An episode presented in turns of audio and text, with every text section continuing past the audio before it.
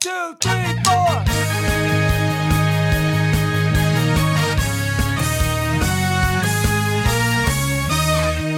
Good morning, my brothers and sisters, on this, our 56th episode of the Good Morning Guys podcast. Thank you so much for joining us on this fine afternoon, evening, morning, dusk, nighttime, midsummer night's dream, as we continue discussing the game of life amidst the other games we love to watch and play. I am one of your hosts, the Brazilian mountaineer, Lucas Ham Swisher. Also with me, the judge, the jury, the executioner of fake news and spoilers, Patrick Novacell Good dusk to you. and to you, my friend. In addition to him, our volleyball beast, volleyball, volleyball and beast of the East, who can make you laugh in three words or less, Ronnie Johantis. Hi. Hi. And our final member of the GMG quadfecta, the man with music in his heart, Doctor Who on his brain, and La Coretta in his old stomacho, Marc Boucher. Insert funny and witty comment here.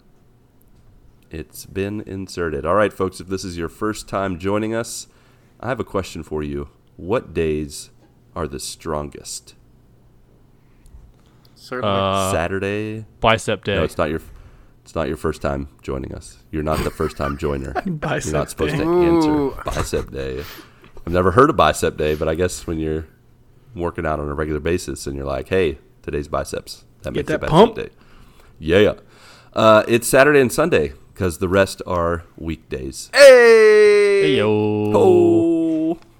If it's not your first time joining us, well, you know that the fun has just just begun. Speaking of fun, Ronnie, how fun was your week last week?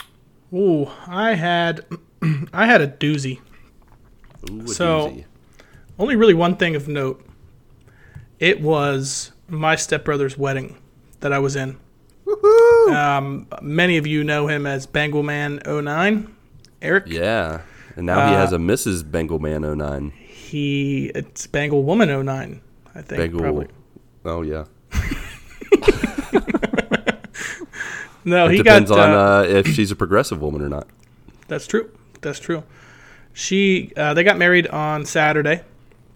So Friday night, um, Friday night I continued. We continued to get a few more things from the apartment, uh, which I'm glad to report we are finally finished. We have everything moved out of the apartment. I'm currently Woohoo! living in a little bit of a box castle. There's just boxes Yeah. everywhere. So Uh, now you can both lean on the box to eat your cereal and also sit on boxes. Yeah, I've stri- completely comfortable. It's pretty much. I've strategically placed them to where they're actually in my way to force myself to put them all away. Uh, so they're they're everywhere. I mean, it is. There's no. She has more stuff than I do for sure. I bet you the cats Uh, which absolutely is- love it. The cat absolutely is having a field day in here. like it is a, just a fortress of boxes, and she loves it. She'll be like laying like like sleeping like three or four boxes high, like in certain spots. Like she is having the best time of her life.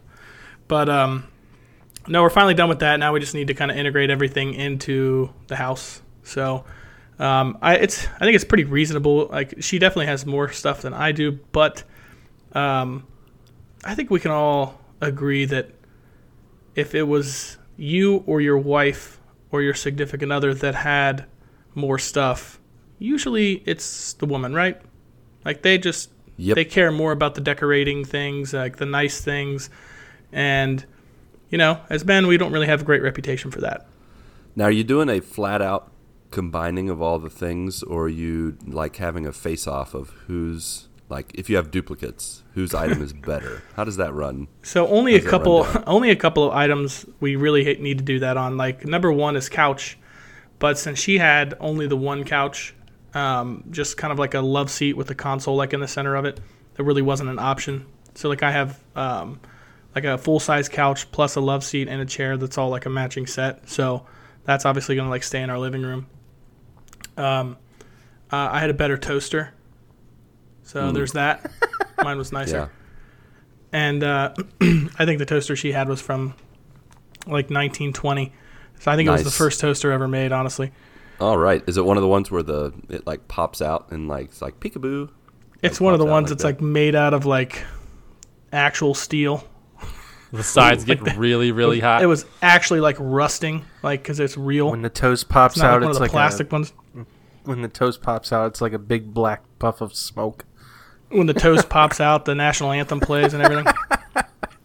Nice.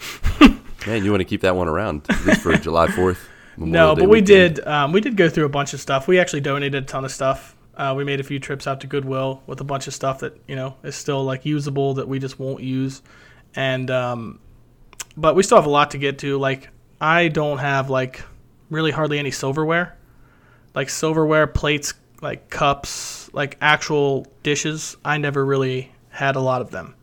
I would just like have a stack of paper cups and paper plates Oh, and then nice. like one of those jumbo like boxes that you buy for like a family reunion of like s- the plastic silverware. I just had that. That was like my whole silverware drawer. nice. Um, no and dishwashing. I, you know, that is true. Like no dishwashing, like almost no dishes at all. But she um, cares about the environment, and she has taught me a few things, and also has taught me that I will sometimes get a little bit of a dirty look if I happen to use like a plastic cup when I could just use a glass one. So there's that. Uh, all of her stuff, she has zero like plastic anything. Like she has more glass. Like just everything is glass. It was a nightmare packing all of it, honestly. And I was scared. Like I was, you know, it's not my stuff, so I was like scared packing all of it. I'm like overpacking everything with newspaper. But um, no, like stuff has to be moved around, like in the kitchen and stuff like that. The cabinets need to be changed because they don't all make sense where I have things. Like it's just where the first thing went, and it stayed there. So I need Yeah. to move all that around. Um, I did land a really nice. Dang it, Pittsburgh just scored. Oh no. Uh, for those of you listening at home, the Bengals are also on Monday Night Football right now. So I'm watching it. I know Patrick's watching it, like because we like to get our hearts broken. So we watch the 0 3 Bengals, like they actually have a chance of winning. Do they? Mm. Is that what your heart says or your head? All right, I need to get back in the zone here. This team makes me furious. So no, we have uh, we just have a ton of stuff that we have to integrate in, and that whole process. I told her basically, let's try and get it all done by Halloween, because like I have uh, like my mom always comes over for Halloween and hands out candy and stuff like that. Um, a lot of kids, a lot of trick or treaters in my neighborhood, so we always You can have your mom hand out boxes if they're not uh, unpacked. You could threaten that if you want. You know the funny Like, thing is, my mom kid, keeps have these uh, office supplies. Just The funny thing is, my them. mom keeps offering her help to come over and like help put stuff away, but as much as she wants to come help, she is kind of a nightmare to like move stuff with because she doesn't actually do any work, but she is very much like she thinks she's like the foreman on the job. Like she is pointing Oh, yeah, everybody a in all directions. What? She's like a motivator. Yeah, but it's like motivational it's speaker. Anti-motivating is what it is. Like she'll be like, uh, "Here, you grab this and put it over here." I'm like, "No, I'm not doing that. Like I am I'm quitting. Like I do not like being told. Like I don't like somebody pointing fingers and telling me what to do. So I uh, keep her out. I've been battering her back with a shield for a couple months now. Uh-huh. Um, but the move ultimately is done. Everything is moved into the house, which is nice. I don't have to carry things from the third floor anymore. That's Everything good. is in the air conditioned house, which is fantastic. Just absolutely fantastic. Um, Getting cold just thinking about that air conditioning. I know. Oh, it's great. It is great. But uh, back to the wedding. So on Friday, they had, we had a rehearsal dinner. Um, I, people that are not from Cincinnati may have never heard of Montgomery Inn, but it's a very nice restaurant here in Cincinnati, and there's one right on the river. And uh, we went to that. It was really nice. And Saturday was the first. so I, I I can't remember. I've been in a wedding, but ah, there's so much more stuff. I feel like since I've been in a wedding, there are so many things. So the wedding started at 4:30 on Saturday. So I was talking to Eric on Friday night. I was like, "Okay, what time do I need to be where?" And he's like, "Be at my house at like 10:30." I was like, "10:30 for Six hours what?" before? And he said, "Well, uh, like all the groomsmen are showing up at my house. We're all getting ready there, and then a party bus gonna is going to pick us up from there." Do each other's hair? Yeah, hair, tie, you name it. Actually, I had people doing my cufflinks because I'm not like, oh, I have big hands, so it's hard to get those little. Those can be tricky. They they, they can be rough, yeah. So, But um, nice. So they had a party bus. yeah, so they had a party bus take us, and we went. I think we left his house at noon. Um, I will say we did have a fair amount of adult beverages. I will also say that that was almost entirely my fault. Well, you heard party So bus, you- so Yeah. I just assumed I needed to be the bus driver the whole day. You know, I So was you just picked driving. up a bunch of Zimas then. Yeah. And, uh, oh loaded it yeah. up. It's wine coolers, man. We nailed this. Um, but anyways, so we got a little inebriated, and then we were to go over to his, uh, to her parents' house, and they did a first look. You guys familiar with what that is? Yep. Indeed, I am. Yeah. So basically, rather than him seeing her come down the aisle for the first time, this the first time he gets to see the bride. They do like a whole first look thing, and they take like a bunch of pictures. We really didn't need to even be a part of this, but we were there. Yeah. So they did that. They took a bunch of pictures. Um, we were probably there for 30, 45 minutes or so. And then we went to actually take pictures. So we went from taking pictures to taking pictures. And it was at a, a very nice, like, it was What? at a cemetery, which I thought at first was a little weird, but it was also extremely beautiful. Like, the cemetery was very beautiful. And um, that's where we were taking, like, all the pictures. And we took pictures for about an hour and a half. And in Cincinnati on Saturday, it was in the 90s. It was hot. It was Gross. ridiculously Yeah. um, it was rough. So we're in we're in these suits, and they um, were not extremely breathable. So you're just like trying to stay in the shade. Um, but we did like an hour and a half of pictures, and then we went to um, then we finally went to the church, and uh, we ended up sitting in like a room for I don't know maybe 30 minutes before the wedding or something like that, and went through the wedding. The wedding. So the funny thing is, is Patrick was there. So uh, I have like a second opinion on this. So it was, I guess, it, what, did they consider that Greek Orthodox? It was Like Greek the- Orthodox. Yep. Okay. So uh, Kayla, Eric's wife, is Greek. Like her whole family is Greek. Um, I actually think her grandmother, um, she doesn't speak English extremely well.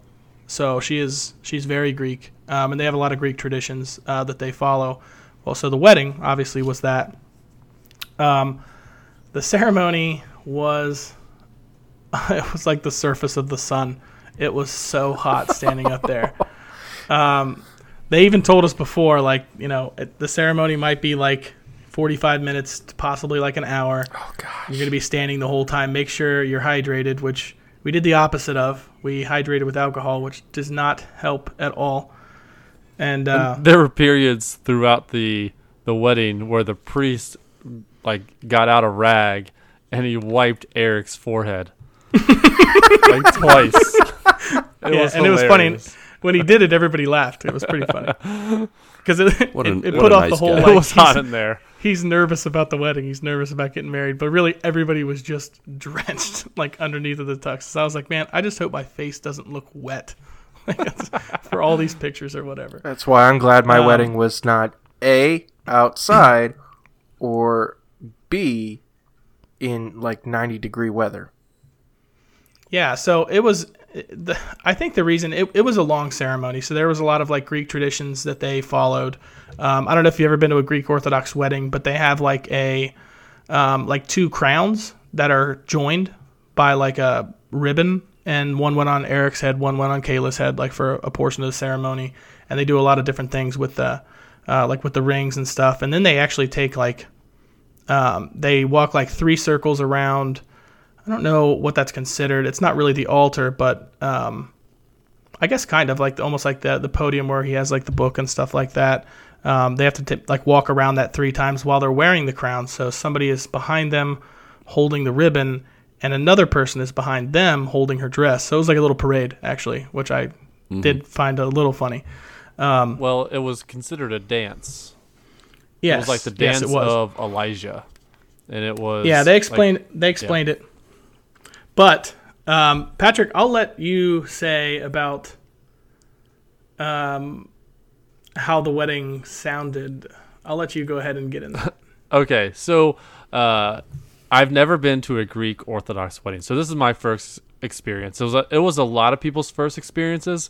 So the priest was nice enough to, first off, for the first five minutes of the of the of the wedding ceremony, he got up there and he was explaining about everything that was going to happen. So there was like six, five, six different things that they were going to do and uh, he explained the whys behind what they did. Uh, they were going to do things three times for the Holy Trinity, and they would do it three times, and then they would do it three times again, and then they would do it three times again. So in- in total, they would do everything, all the ceremony, each each of the six parts three times or nine times, and so like he was explaining this. Okay, this is uh, this. It's good that he's given us this preface of what's going to happen uh, because there's going to be a lot that we don't understand because he's not going to explain it as they're doing it. So he's explaining it in a normal. He was very good about explaining almost the whole ceremony as well. Like there was a lot he of was. wasn't his first Yeah. time. uh, so he, so he was he, he was explaining it to it in a in a normal, audible, smooth voice. But once the ceremony started, he turned into like a singing auctioneer. He was he was singing so fast that it was hard to understand him. But then also there was a he was there was a priest and then there was a reader. So the reader was like I guess he was reacting to whatever the priest was saying. So he would say stuff like uh, also with you and amen, but he would also sing it. And in the middle of him responding with amen, like the the priest would then continue. It was like a duet kind of thing. And was. It was it was it was crazy. They were totally in sync the entire time. Like they were actually like right on the money. It was. I'm like, man, this is this is quick. How, however, it felt like it was too quick because I th- it, it, it felt like he was doing like a three hour ceremony in like 45 minutes. That's how fast he was going. Um, So I'm so glad that he actually explained it beforehand, so I understood what was going on.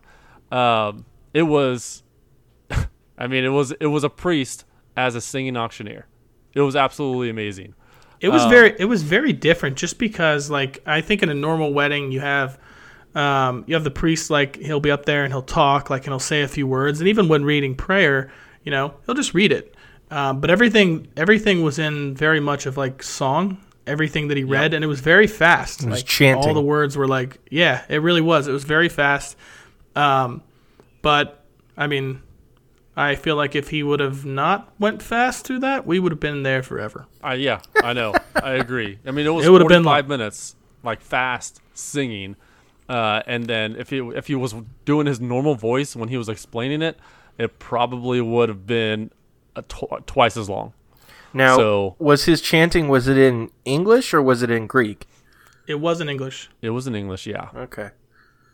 Yep, it was in English. It was actually, I mean, in all honesty, like the wedding and even that part was like, it was a really beautiful wedding. I mean, even the way they like sung the prayers out and stuff, like it was, it was a whole like production. Like it, it would, I feel like that would take so much practice. Um, For sure, reading yeah. that fast and and doing it almost like in song. Um, it was man, they were and they were right, like you said, like they were right on cue with each other. They so were. like the backup guy, like he, you know, it was like just having like a backup singer, like almost the whole time. It was a duet. That's how I yeah, it explained really was. Was Yeah. there choreography involved? It- I guess there was with the dancing. Uh, yeah, the dance was more of like a walk or whatever, but um, yeah, no, there was there's just a lot of different like traditions and stuff that I I've never been to a Greek Orthodox wedding before, so it was really interesting actually to see. And the church um, was very beautiful. Oh, Like I don't know if you like pay attention, the- like it was extremely the beautiful. ceiling church and was. the tiling uh, It was, was just awesome. one of the most beautiful churches I've ever seen. Yeah, it was really beautiful. Um, and the ceremony was uh, honestly like the ceremony in general was very beautiful. Like everything went according to plan, uh, other than Eric's wedding, and he was the only one that had somebody that could wipe him off. All of us just had to stand there and sweat. um, but no, it was it was uh, it was good. It really was. Everything went according to plan, and uh, I was happy to see that because I know like I think he I think he was a little stressed out by everything. He was he was your typical guy, right? He's your typical guy, and these like last couple months leading up to the wedding, um, he's extremely stressed out by all the wedding stuff. You know, it, it is it gets very stressful, and uh, I was happy to see that it all went well for them. And um, so after the wedding, um, I think we waited about thirty minutes. they actually took like thirty minutes to bustle Kayla's dress. Oh my gosh. And uh, so we're all just sitting in a room, like waiting, waiting to be released into the reception, basically. Um, when we finally did get released in, you know how like at some weddings, like everybody comes out like dancing or like pumping fists and stuff like that. The wedding party as they announce them or whatever. So I thought I was under the impression everybody was going to come out like dancing and like doing, you know, Something fun. something fun. And everybody was for the most part like everybody was like fairly fun, but nobody really did anything like ridiculous. I feel like until it got to me. Um, the bridesmaid that I was, uh, I think her name was Alania. I and I honestly like I feel bad that I can't remember her name, but um, I just had met her obviously that day. But I was like, how about you get on my back and I'll like, I'll carry you out there, or whatever. And I was like, make sure you pump your fist and everything, like you know, make it fun. And she's like, uh, I could tell she was like a little bit like maybe nervous about it. And I was like, oh, don't worry, I won't fall. I do this all the time. And truth is told, uh, no, I never do that. I just want to make her feel better. of course. But she's works. like, oh, okay. Like, so she bought in. And uh, no, I like I rode her out on my back while she was like pumping her fists in the air and stuff. It was like pretty cool actually. So I was thinking in my head the whole time, like I've seen those wedding videos where people like throw like carry somebody and they fall down. I was like, I just need to not fall. That's it. Don't need to be that not guy. fall Yeah. down. I cannot be that guy. But uh, so no, it went went really well. And then we got to the reception. We ate, and then we had to do that Greek dance. I think I told you guys I had to learn that. Yeah. So every wedding has that like Greek dance. Uh, that was a it was a disaster for most people.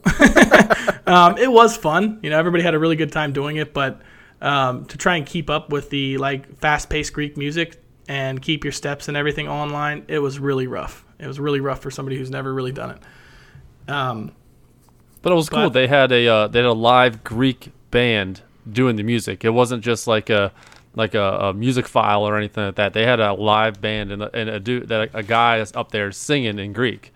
So it was really cool, like to to witness something like that.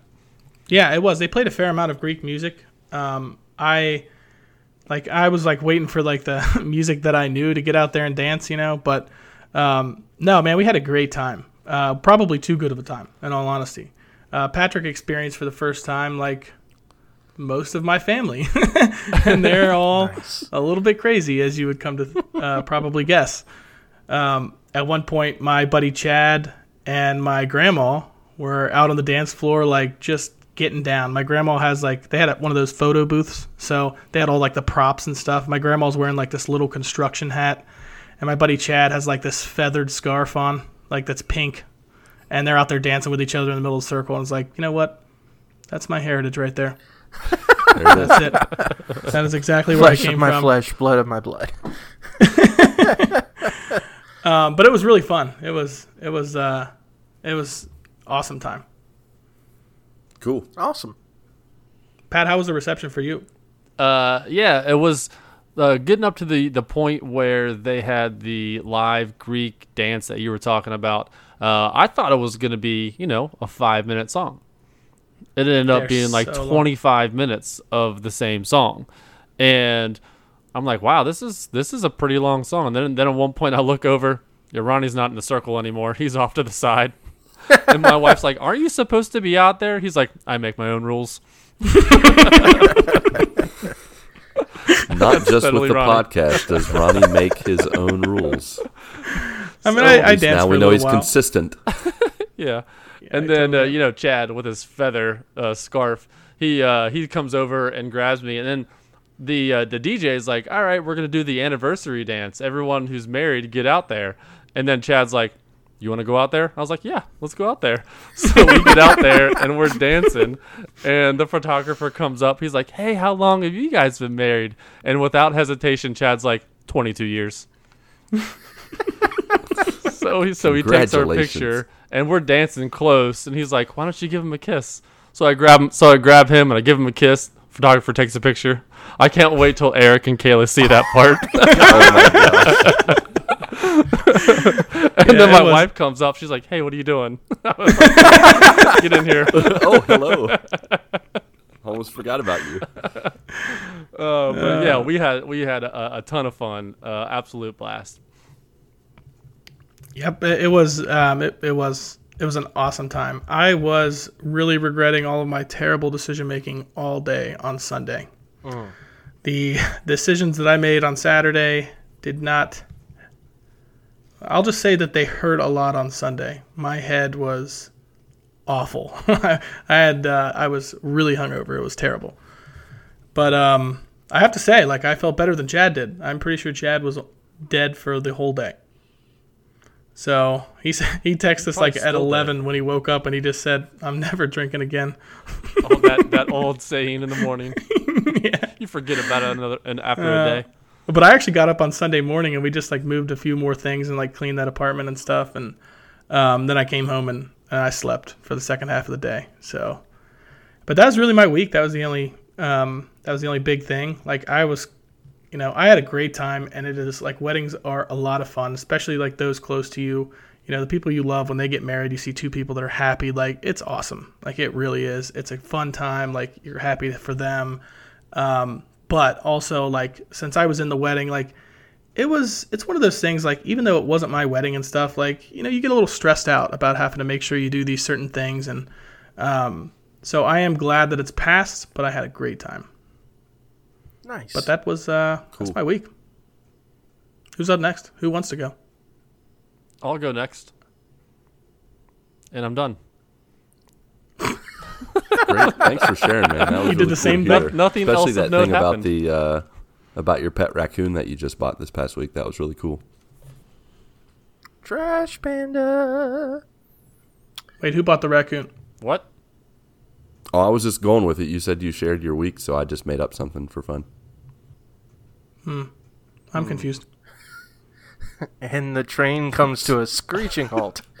It's all good, Patrick. Do you want to share anything else besides the wedding, Patrick? Because Uh, I no, was I making worked up a ton information and for I, you. Yeah, worked a ton, and I was really looking forward to the wedding to, to unwind. So uh, that's pretty much the the biggest thing that happened. I had to get up on Sunday morning uh, at eight o'clock because I was going to be at church for like seven hours. So uh, yeah, when I got home, I made sure that I had like a 32 ounces of Gatorade, had some had some ibuprofen. So when I woke up the next morning, I was going to be fine.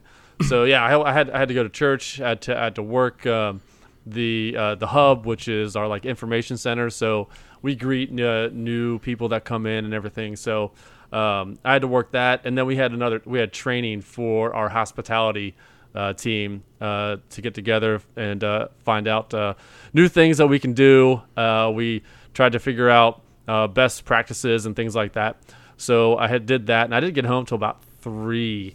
Um, and then I just I just laid on the couch and I was like I gotta I gotta sit down. this has been a long day, um, but but yeah that's that's a that's pretty much pretty much it.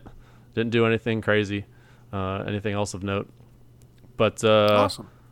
Marc, Dude, how are you? I'm I'm I'm doing all right. How are you, Pat? Oh, uh, uh, I do want to shout out uh, you, Marc, uh, for uh, taking over the editing reins for these past few weeks because I totally needed it uh, with how much I've been working. You know, like I took my daughter to uh, dance tonight, and it was I had to take her at 6:45, and from 6:45 to about 8:15, uh, I was working. it's just Goodness. it, it's just been killing me, uh, but I do appreciate the help. No, no problem. Um, I also appreciate the help because I feel like if you didn't do it, then I would do it, and the show would be considerably worse. because I wouldn't do it. it'd be interesting to think about how the show would end up if you Like actually Ronnie, tried to do it. Are you uh, editing the the podcast from three weeks ago? Still not out. You ever seen the gif of that garbage can like floating through the flood or that dumpster and the, the dumpster is actually on fire as it's floating? It would be like that. Oh, Fair enough. well, your your appreciation is much appreciated and accepted. I appreciate your appreciation. Um, yeah, my my week was kind of light. Um, pretty much nothing too out of the ordinary. It was normal work stuff. Um, Saturday, uh, one of our uh, the youth group activity that we had planned uh, actually got canceled. So basically, it just opened up completely as a free day. Um, so, uh, like we talked about last week, uh, I am an ISFP, which uh, the I stands for introverted. So recharging for me, like like re strengthening myself and, and, and feeling better after a lot of work and stuff like to recharge for me is to just chill out at home by myself, no agenda, doing as much of nothing as possible. Um, and so I got to do that, which was awesome. Um, so this past weekend, I got to watch, uh, as as some of you might know, uh, TwitchCon is going on. That's Twitch's big conference that they do. I know we know at least one person that went uh, this past weekend. Um, but at TwitchCon, um, they actually had the organization Games Done Quick, which I think I've mentioned on the podcast before. Um, they are a, a an or, they're an organization of speedrunners. They they try to beat games um, as quickly as possible, uh, exploit as many things as possible to be able to to skip um, huge parts of, of the game and levels and cutscenes and all that kind of stuff. They manipulate what's called RNG, or it stands for Random Number Generator. Basically, any of the stuff in video games that um, is set randomly, like enemies spawning and all that kind of stuff. And they they learn how to manipulate those things and all that kind of stuff to be able to beat video games as quickly as possible. And they do that with all sorts of different video games, and they do it to raise money for charities. And so they were at TwitchCon this past past weekend, and they did what's called um, GDQX, otherwise known as GDQ Express. Um, so instead of it being a full week, it was actually just the three days that TwitchCon was going on. Um, and so I just hung out at the house, turned on Twitch, and pretty much watched a whole bunch of, of GDQ the whole day, uh, which was awesome. These guys are insane, especially like they play a bunch of like ROM hacks of different games, which is basically they'll take the video game, the original video game, and they'll mess with the assets and stuff to make it harder. Um, like they've taken a lot of the old Mario games and things like that, and they've they've made things a lot more challenging. And to see these guys run these things is is just utterly ridiculous. Um, and so uh, I really very much enjoyed that. Um, they they raised, um, I want to say it was like one hundred and fifty thousand dollars um, in one weekend for uh, this organization called Able Gamers, which provides um, the you know the assistance to to uh, people with disabilities to allow them to be able to play uh, video games despite their disability. So they raised one hundred and fifty thousand dollars for this charity in the span of one Nice. weekend. So that was definitely awesome to see. Um, had a great time watching all those streams. If you want to watch them, uh, Games Done Quick has their own uh, YouTube channel. Um, they've been uploading all the individual speed runs that they've been doing. Um, there was actually So- oh, go ahead. Which uh, which games did you uh, did you watch? Um, they had, like I said, they had a bunch of Mario ones um, and different uh, hacks, uh, different mods of games um, where they've made it more difficult. Um, some really obscure Nintendo games that like nobody cares about, but it's still fun to watch them exploit the game. Uh, Yeah. Like like they they did. Um, who knew that there was an NES version of of Rambo? They actually had a Rambo game out. Um, I knew that. Oh. I have it. I used to have it. Did you now? I either rented it from a place or a friend had it. Yeah, it's good stuff. Okay. Well, yeah, they It was it was crazy hard though. they ran that. They actually had a run of the original Legend of Zelda to where they turned down the game audio and had an actual person on piano playing the game audio, like all the all the music, while the person was speed running. So whenever he'd like go to different areas, he'd change songs and just start playing the song that's supposed to be on that level. It's just kind of That's crazy. kind of weird stuff That's like really that, cool, though. but it's funny. Um, but yeah, all sorts of stuff like that, um, and I very much enjoyed it. Um, Cool.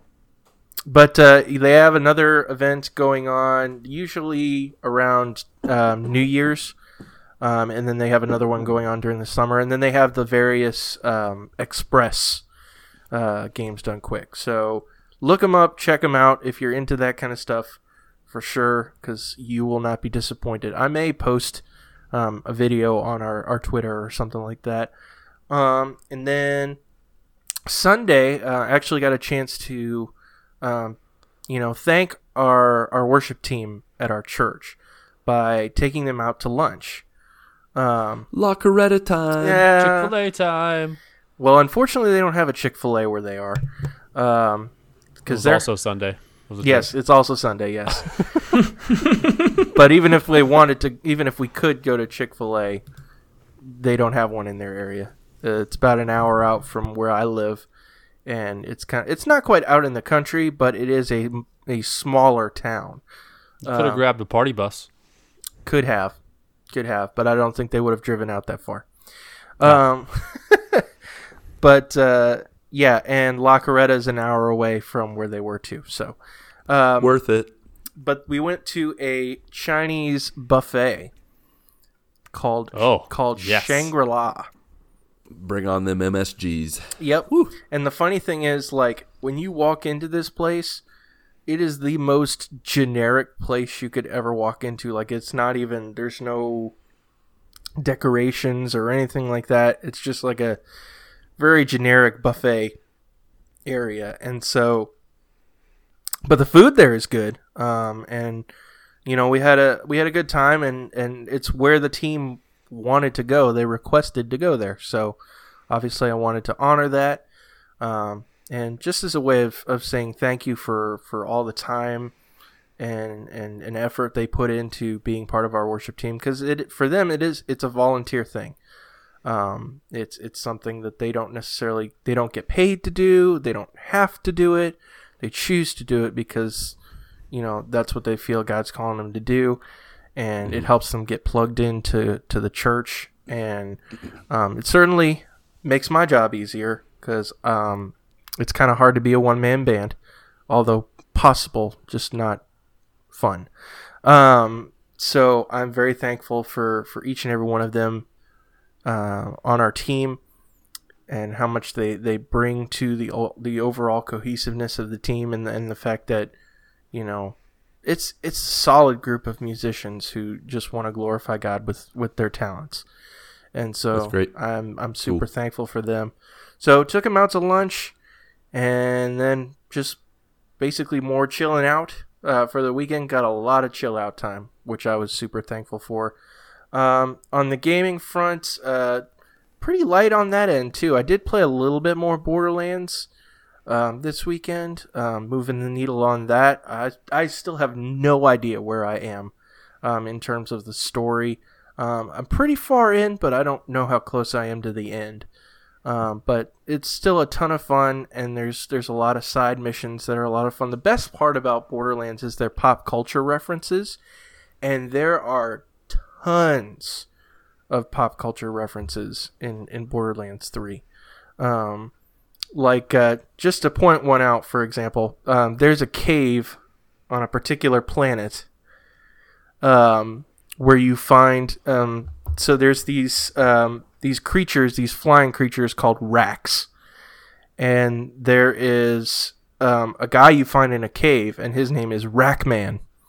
Obviously, a play on Batman, and he's got like this decked nice. out cave with all these huge uh, screens and stuff like that, and and um, if you're not familiar with Borderlands, it's what's called a looter shooter.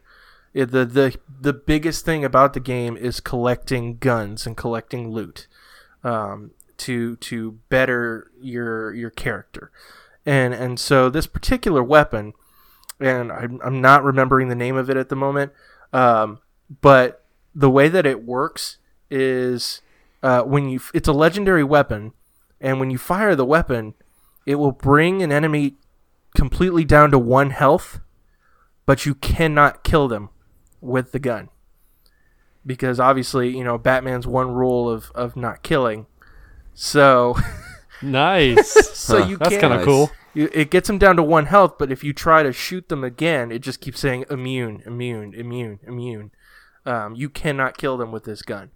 Um, but just random pop culture references like that. There's Rick and Morty references. There's um, Back to the Future references. There's Ninja Turtle references. All sorts of stuff um, that you can find in in Borderlands, and that's some of the best stuff. And then the humor is just beyond hilarious. Um, so I would recommend it to anybody. But yeah, I'm having a lot of fun with that. Also, super excited for our stream tomorrow. Yes. Uh, as we will be streaming tomorrow night on the GMG Twitch channel uh, at 9:30 Eastern. where We'll be streaming season three, and you know we made that announcement last week about about the stream, and we were already excited about season three. And then they dropped a little uh, a little nugget of goodness the next day.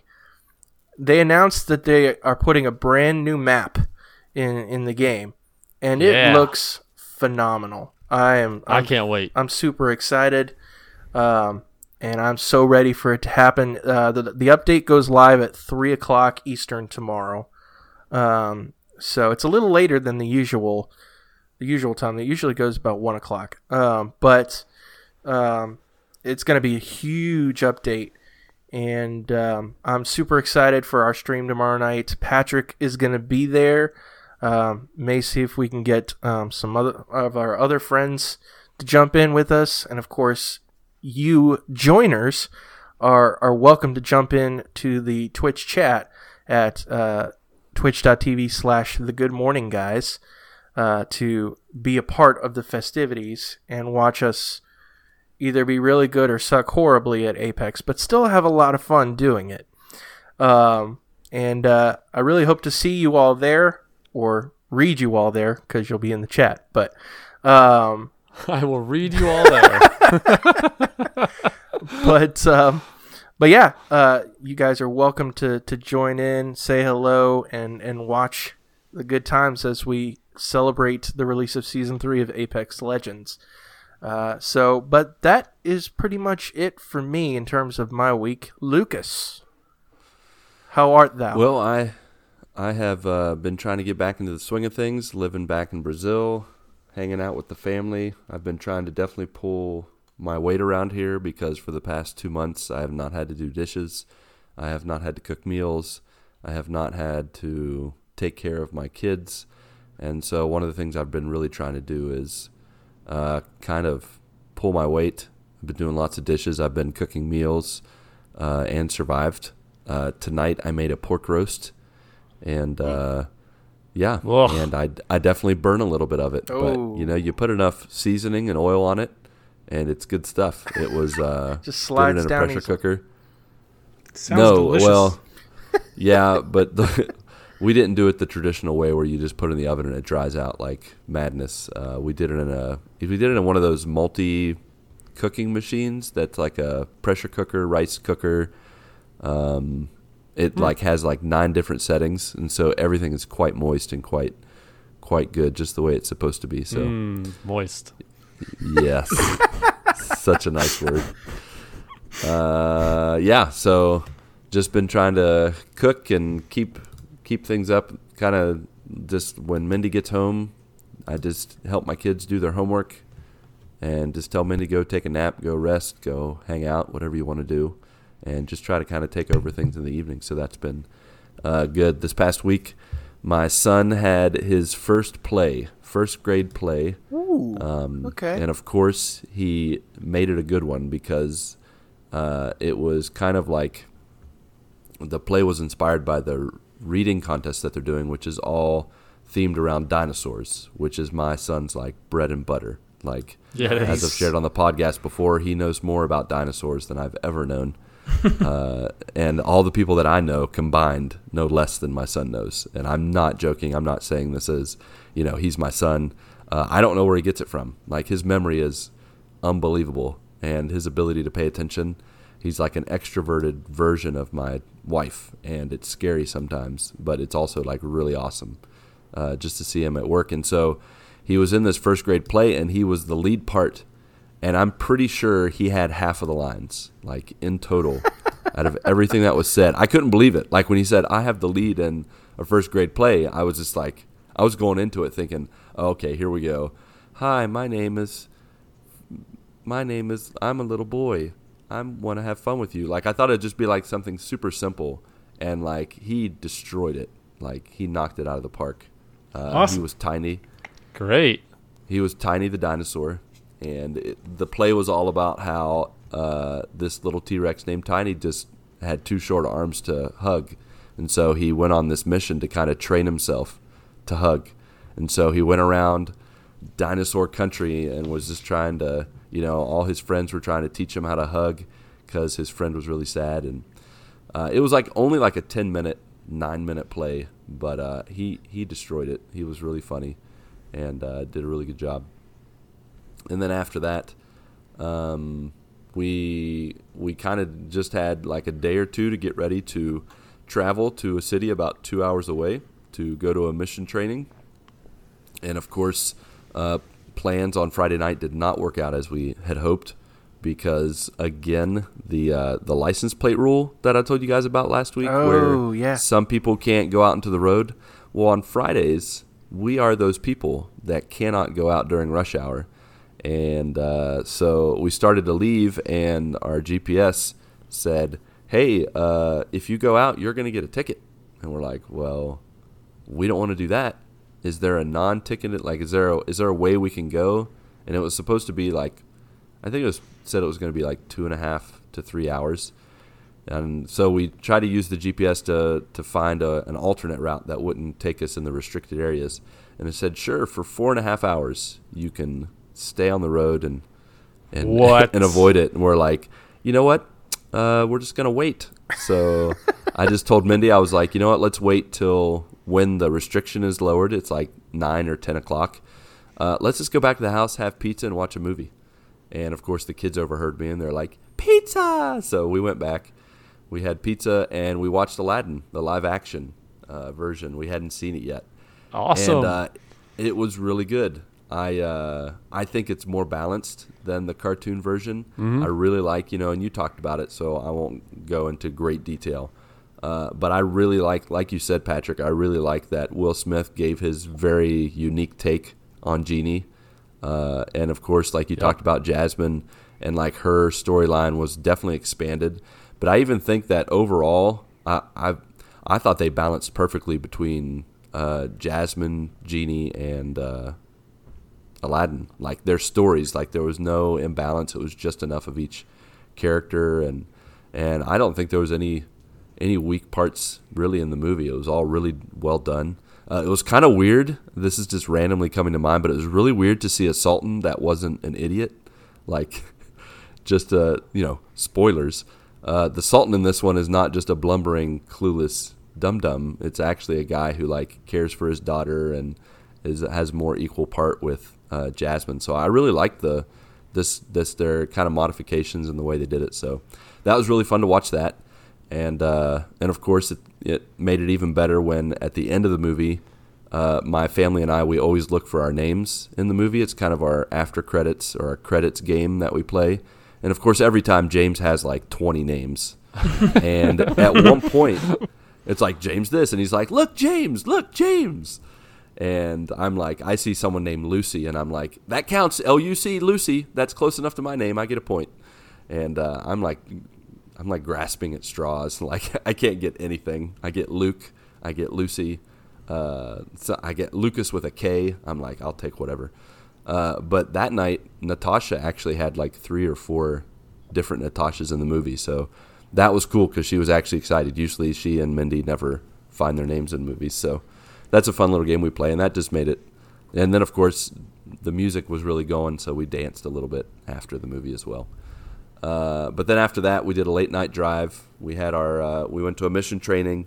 I uh, shook the rust off and gave a presentation in Portuguese, which uh, went really nice. And uh, it was just a nice weekend with with the family. We had our own little room to ourselves, and you know the kids kind of found ways to entertain themselves, and we helped lead like a little raffle, giving out uh, shirts and prizes and stuff to all the people. It was a mixture of like church leaders and mission leaders and potential missionary uh, missionaries from Brazil uh, over the next couple years, and so it was really cool to be a part of that.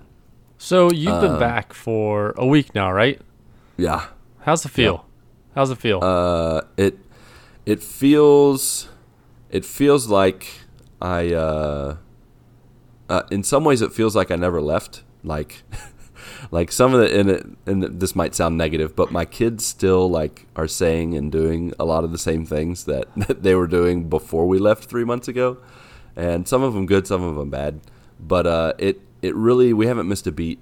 Like you know, it's not like I left or I went away and we all formed kind of bad habits separately on our own. Like, you know, you have sometimes where there's a, a real imbalance between a, a, mom and a dad where a kid will favor one or the other and they know that one will let them get what they want or, or, you know, they just get used to certain parenting Yeah. uh, attributes. But with us, it just really just picked off, picked up where it left off. So That's good. it's it's been really good in that regard, and I feel like for me, I've been able to sustain a little better my contribution, as it were. Like I kind of talked about, like doing dishes more, cooking food. Uh, Mindy's just so much better at cooking than I am. I like have to follow the recipe to the T. Like I can't deviate, or I'll screw it up, or I don't think it'll taste good. So she can like she has like I don't know if it's from watching Food Network way too much or just practice, but she's able to just like kind of modify things and kind of add flair and combine recipes. And I'm like, I need the recipe. So anytime I like Yeah. cook something that she usually cooks, I'm like, okay, you need to tell me exactly what to do. And she'll be like, well, sear sear this, and I'm like, well, how long do I sear it? Five minutes, ten minutes? I need to know because I'm gonna screw it up.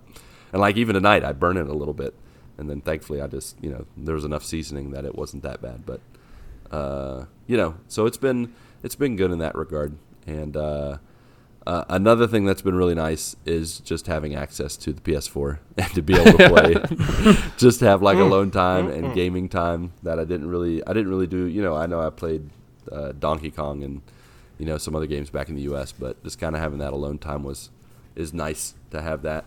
Uh, and I've I've been continuing in the the Guardians of the Galaxy. Uh, just finished episode three today. Today, uh, I've really enjoyed it. The music, I mean, I know it's like beating a dead horse, but man, the music in that that game slash movie slash universe, the the choices they made, like in this game, they replicate the movie pretty much. It's like so it's g- so all the same music, but it doesn't matter because it is so good. And then, of course, it has the same style of jokes. Uh, but there is a part of me that I don't know if you guys have seen Spaceballs, but do you remember the part in Spaceballs when the main character? You guys have seen it, right? Spaceballs. Yes. Yep. Yes. So you know the part where all the main characters like leap into a room, and then when the bad guys get to, to catch them, they turn them around, and they're actually They're not. stunt they're like doubles? the stunt doubles. Yeah. like the, this game has this feel where I'm like, it's it's Peter Quill, but it's not. It's Rocket Raccoon, and he's trying to be the movie Rocket Raccoon, but it's not. Like I think actually Rocket Raccoon in the game is is they do a, a really good job. He doesn't sound think- exactly like Bradley Cooper, but I think it's good job. Nolan North. Is it Nolan North? I think it is. Doesn't have Guy, figure. He's like everywhere. I mean, he's like Him, jack of all trades. him and Troy Baker.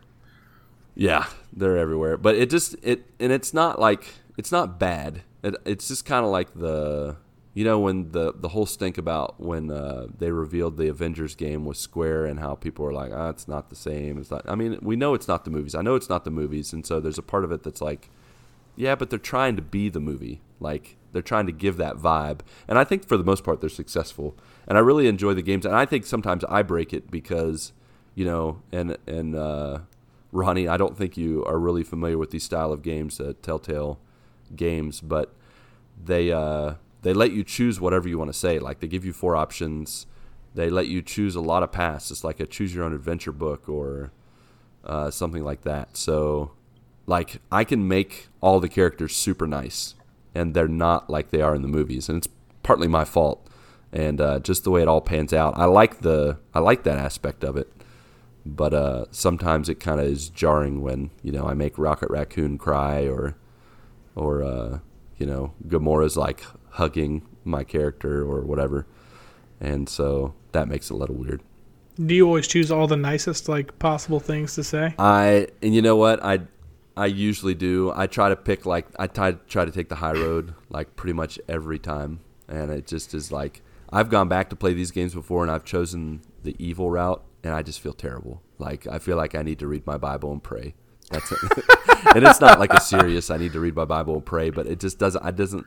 It leaves a bad taste in my mouth. Like uh, there's another game that let you choose different paths called uh, Infamous Second Son, and uh, I played good. I always start out good, and then I went back because I wanted to get the platinum, and I played the evil route. And I'd played through that whole game, and I took the evil route every time, and I got to the end, and it was such a dark ending, and I was just like, that was not fun. I did not enjoy that. So I really try to be myself. Like, what would I do in this situation? So, and that that doesn't really work with Guardians of the Galaxy because most of those characters don't usually take the route that I would personally take. But I force it upon of them. yeah. Yeah, so that uh that is what it is. But uh it, in, even beyond that, it's still really been fun and uh, I've enjoyed it. But other than that, I haven't done much other gaming. And then the last thing I wanted to mention uh, is is kind of related to last week. Uh, Mindy was surfing, looking at her news feed, and and our uh, our our message or not our message, our what is it called notification for last week's episode. You know, randomness part two. She just was like kind of scrolling by, and she saw it, and she's like, handsomeness, and she she like yelled at me from across the room. She's like, "You guys talked about handsomeness." I'm like, handsomeness. Why in the world? Why in the world would we talk about handsomeness? And then from don't know. there, speaking of handsomeness, Ronnie, why don't you lead the way for part two of our randomness topic for today? Randomness, part four, a dash two.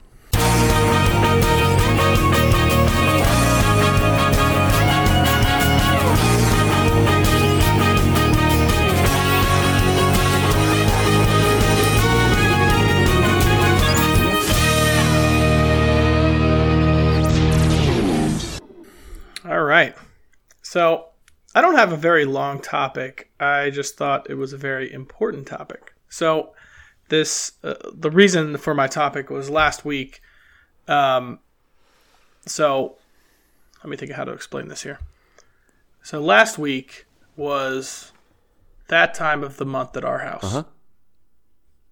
for Elizabeth, and um, we were moving some boxes, and she went to pick up one box, and she kind of stopped and winced a little bit, and I was like, "Are you like, are you okay?" Like, and I didn't, you know, didn't really think about it, and she said, "Oh, like I'm just, I'm just cramping really bad," and I was like, "Well, why don't, why don't you just go in? Like, I'll just, you know, I'll carry the rest of these, no big deal. Like, don't worry about it." And so she went in, and I, like, I, I guess I carried the boxes. I don't recall exactly what happened, but I, I said to her, I said, "You know." I appreciate what you're going through. I said, I'm going to appreciate it more one day, but I appreciate that you're going through it now and all the things that you have to go through as a woman. Because as men, it's hard to understand. It's a very hard like thing to grasp. All these little things that women do and have to go through. And my basically my basic topic in a shocking turn of events uh, is basically just women's appreciation. And so the reason for that is there's a couple different things. Obviously, that is what got me thinking about it. Like having to go through that once a month, I can only imagine how terrible it would be. I'm afraid to get my blood drawn at the doctor. So, like, I can't even deal with anything. And women have to deal with this every single month. And it is awful. And as a man, like, I'm in a combination of freaked out and scared Yeah. by the whole process. But it got me to thinking can we just stop and marvel at the female body and what it is capable of? Everything. From the very start. The female body can grow a child, feed that child while it's inside of them, take care of it, protect that child. They give birth to that child. And after they give birth to that child, then their body produces food for the baby. Then they can feed that child with their body. Now, when you think about the male contribution to this whole thing, like it's it's not a lot. We just do the one thing that we think about doing all the time, anyways. Uh, it is just an awful contribution with everything that they have to go through. our contribution to that is like just to try like all right i'm going to try my best to take care of you for nine months and do everything i possibly can. You just lay there i'll wait on you hand and foot whatever it is. But as the thing like uh, there's there's a comedy skit um, jim gaffigan does it. And uh, he said in the comedy skit he's like he's like i think it, he's like isn't it weird that we congratulate the father? Like like yeah like yeah we like i did the one thing that i think about doing all the time anyways and he's like, "How was the pregnancy?" And he's like, "It was great for me." like, like it really, like as, you know, as a man, like it. No, and then so that got me thinking even further about everything. So obviously there are pitfalls in life at being a man, but when you stop to think about the comparison, holy crap! Like just think every time a woman has to go to the bathroom, they absolutely have to sit down. Like they cannot just like just pee on a tree. Uh, we can just pee on a tree, whatever. We're men, so we're allowed to be hairy and kind of gross. Like it's just expected as of, of us in society. Like if we don't shave, eh, no big deal, right? Our faces look like gross. But if a woman doesn't shave, totally different opinion in society of this. Oh yeah, I mean, I can't even imagine uh, what uh, women have to go through in the morning. You know, like when I when I get up in the morning, I roll out of bed, I take a shower, I fix my hair, brush my teeth, and I'm out the door in like ten minutes. For a woman, you know, I get to work and I see that their hair's done, their makeup, they look like perfect, and they got to get up like an hour and a half to two hours earlier than I do just to get ready for the day. And yeah, it's it is it is a my wife my my daughter's like you're lucky you're not a woman and i'm like uh yeah i count my blessings because they have to go through so much more than we do Can you imagine having to shave your legs? Both Like of every two Like, days? imagine how Or every day? Like, that is just a ridiculous task. I feel like that would take me forever. Sometimes i go a week without shaving my face But the difference is really is society and how it's looked. Like as a guy, like t-shirt, unshaven, you walk out of the house, nobody even bats an eye. As a woman, there's an expectation in society that they need to look proper and you know they need to look good and all of these things. Obviously, like everybody has their like you know, I personally think like Elizabeth, like my favorite times like is when she walks out of the house with like just a ponytail and you know like comfortable clothes like there's beauty in that Mm-hmm. Yeah, in itself sure. but but not necessarily the way it's looked at right everybody like all women have grown up just as we have as, like as men like we've grown up to be tough and you know all this stuff like you're tough don't cry all these things like all women have been brought up to be like okay you need to look good like when you leave the house like in all of these different things and it's a completely different thing than like us and it's like it's just hard to grasp like that concept of like everything that they have to go through and that is like isn't that just in itself like Yeah, for sure. It doesn't even seem fair most of the time. Um, I know that when I've, most of the time or like I mean, pretty much all the time yeah, I'm being nice. I mean, if a burglar breaks into the house, we're expected to get up and Right. you know duel with them But I mean, I'll take Yeah. it. I will I take mean, it, that. depending on your your realm where you're times. looking at, I mean, yeah, it's it's pretty much all the time, but um, you know, it's I'd say most of the time more of it in the fact that I'm aware of it. Like if you sit down and think about it, like you're making us do now, you know, yeah, it is pretty much all the time. It's uh, there's like no comparison, or it's very uh, imbalanced. Um, but I know, like for me, you know, in being back, you know, I've really tried to make an effort and to to kind of bring the balance back and to do my part. And uh, especially even the first day, like you know, her her my first day back, I think was Tuesday morning, and I was like, okay, when the kids get home and Mindy gets home, Mindy wasn't feeling good anyways, and it was that time for her also. And so I was like, you're to go rest. I'm to help the kids with their homework, take care of the food. You don't need to do anything. And within like an hour, I was ready to pull my hair out. And I was ready to run out of the house screaming because the kids are like, Daddy, I need this. I need help with that. And Daddy, blah, blah," and like stuff's burning or stuff's like I'm trying to figure out like how to juggle this and juggle that. Everybody's Like, yeah, hair's on fire.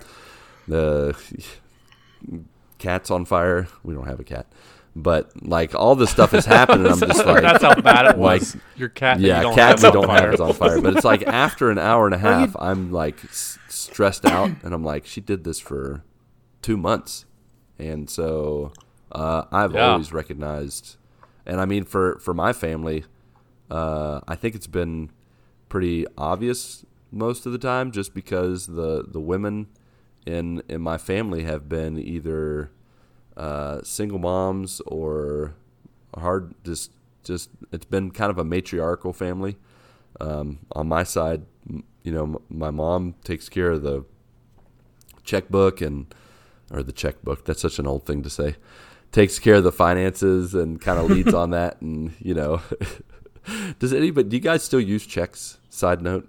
What are what checks? are checks? I mean i've seen I do have I do have a checkbook, but I very Like, rarely. I don't even remember the last time I used a checkbook, so that made me feel really old just saying that just now.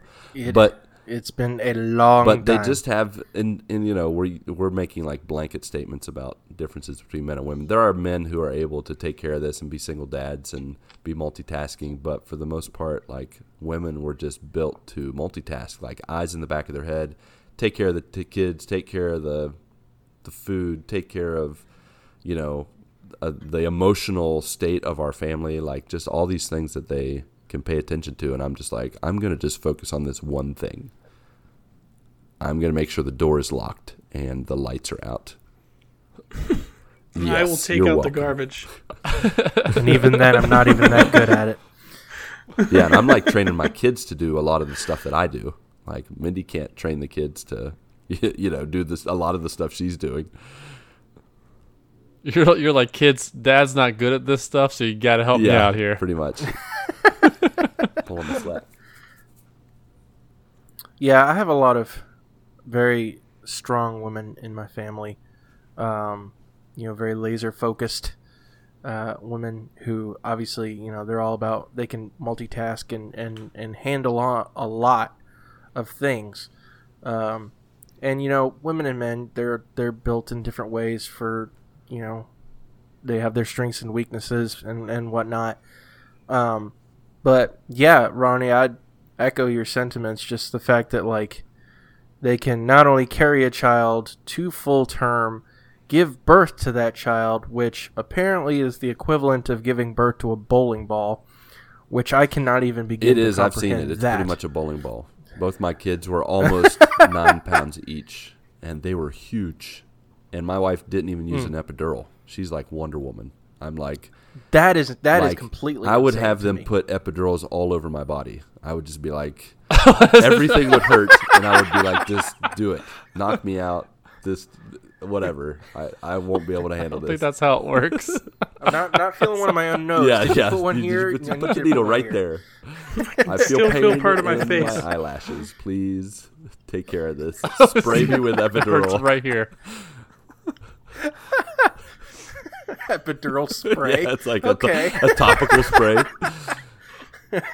Count Mississippi.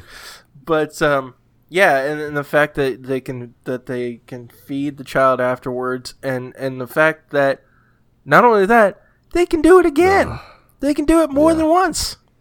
It's crazy. Um, is is kind of insane. Um, it's just the beauty of, of God's design on, on a woman is is incredible, um, and nothing we can ever really fully comprehend. Um, so yes, I'm very thankful for you know all of the women in my life, especially you know my wife, um, and how much she kind of talks me off the ledge a lot of times. um, she holds a lot of things together, so I'm very thankful for her Yeah. for sure. Have you guys seen the videos of uh, men trying to do the things that women do? Like particularly dealing with uh, the old uh, monthly situation. Like, have you seen those Oh videos? yeah, where, where they have some sort of like electrical Yes. thing on their on their bellies. I thought that was like a they've birth done, simulator. They've done cramp simulators where they put like electrical pads on their abs to simulate cramps, and then I've also seen a, one where they had a guy wear like a almost like a blood bag, so he would have to deal with the the the blood aspect and like how many like sets of jeans he ruined and like keeping up with kind of just everything like the maintenance of that is beyond me. Like I would just be like, you know what? Once a week, once a month, I'm just staying at home. I'm not going anywhere. That's what I would want to do. I don't I don't understand how yeah, it's it's crazy.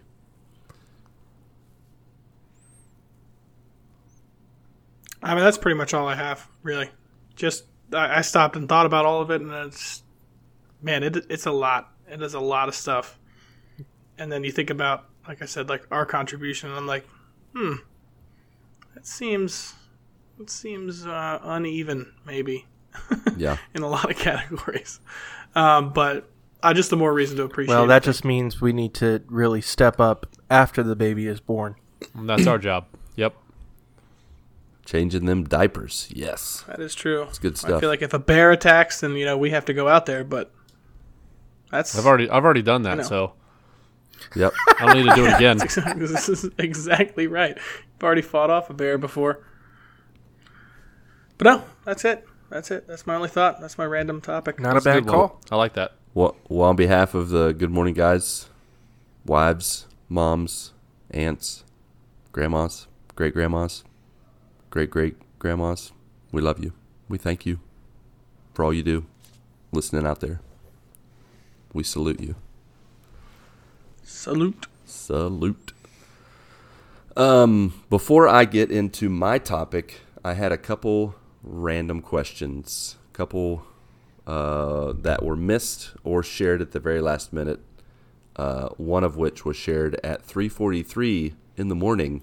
Friggin' nutcase Travis, you got lucky, my friend. We're gonna we're gonna be Burning the midnight oil. your question. Yeah, burning that 343 oil. Uh, he wants to know uh, the most money you have found and the most money you have won. And anything else that you have won. That's actually three questions, but we'll go with it. So, first of all, what's the most money you guys have ever found somewhere?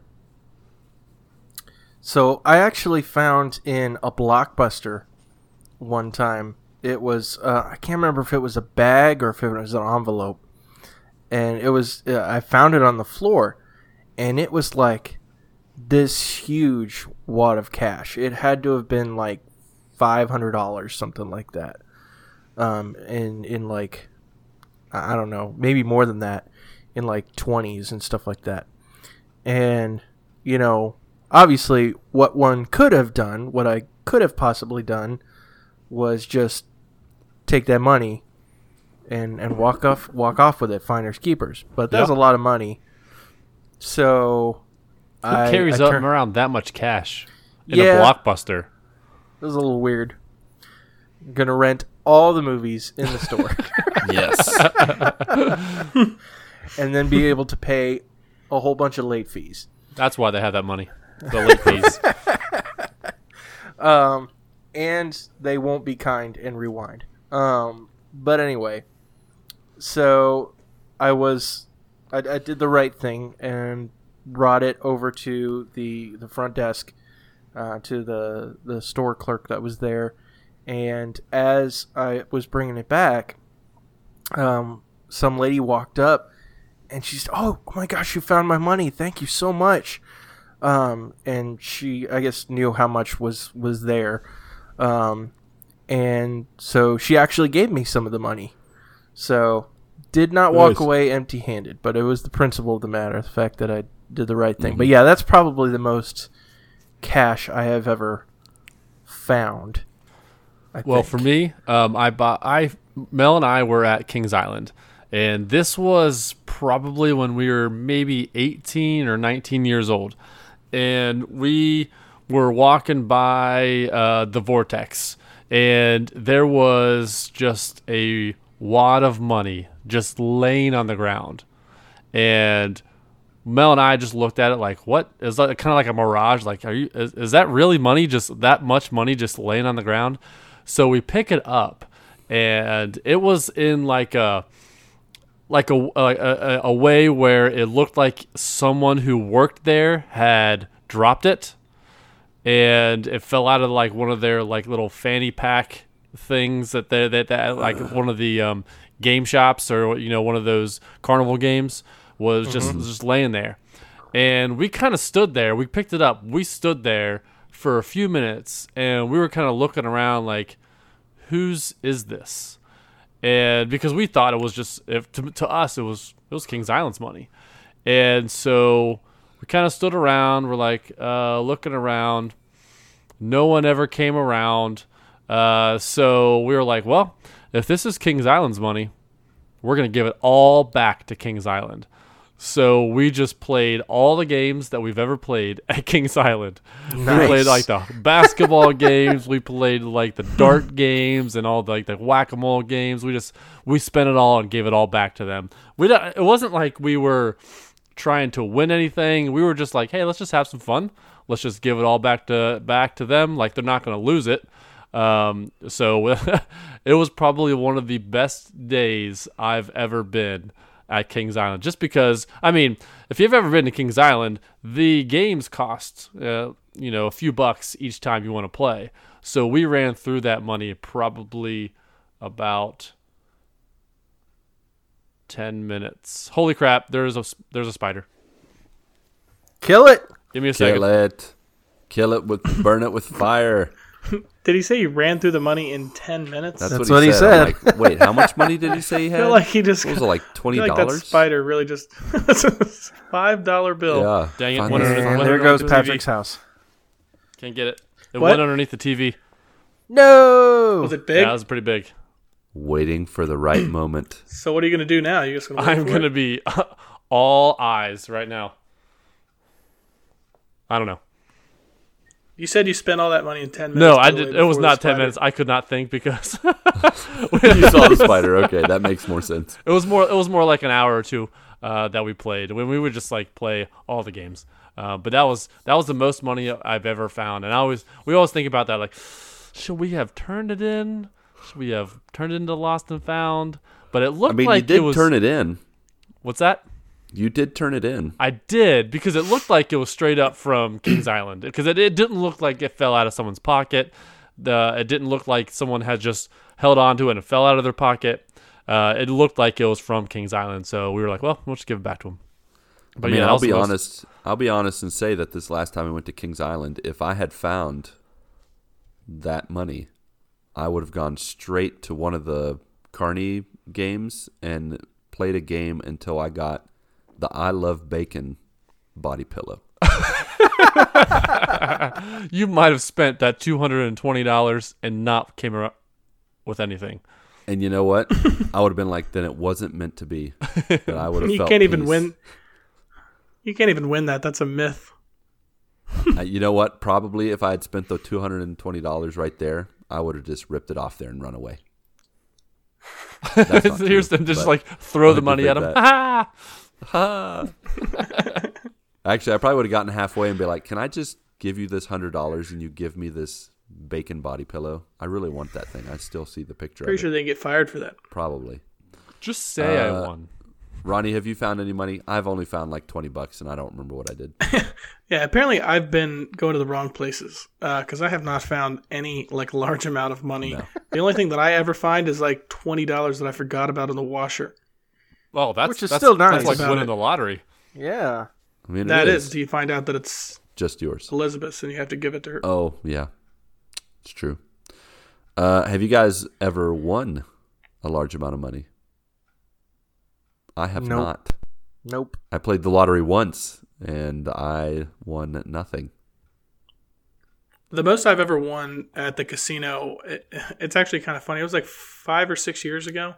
First time I ever went to a casino.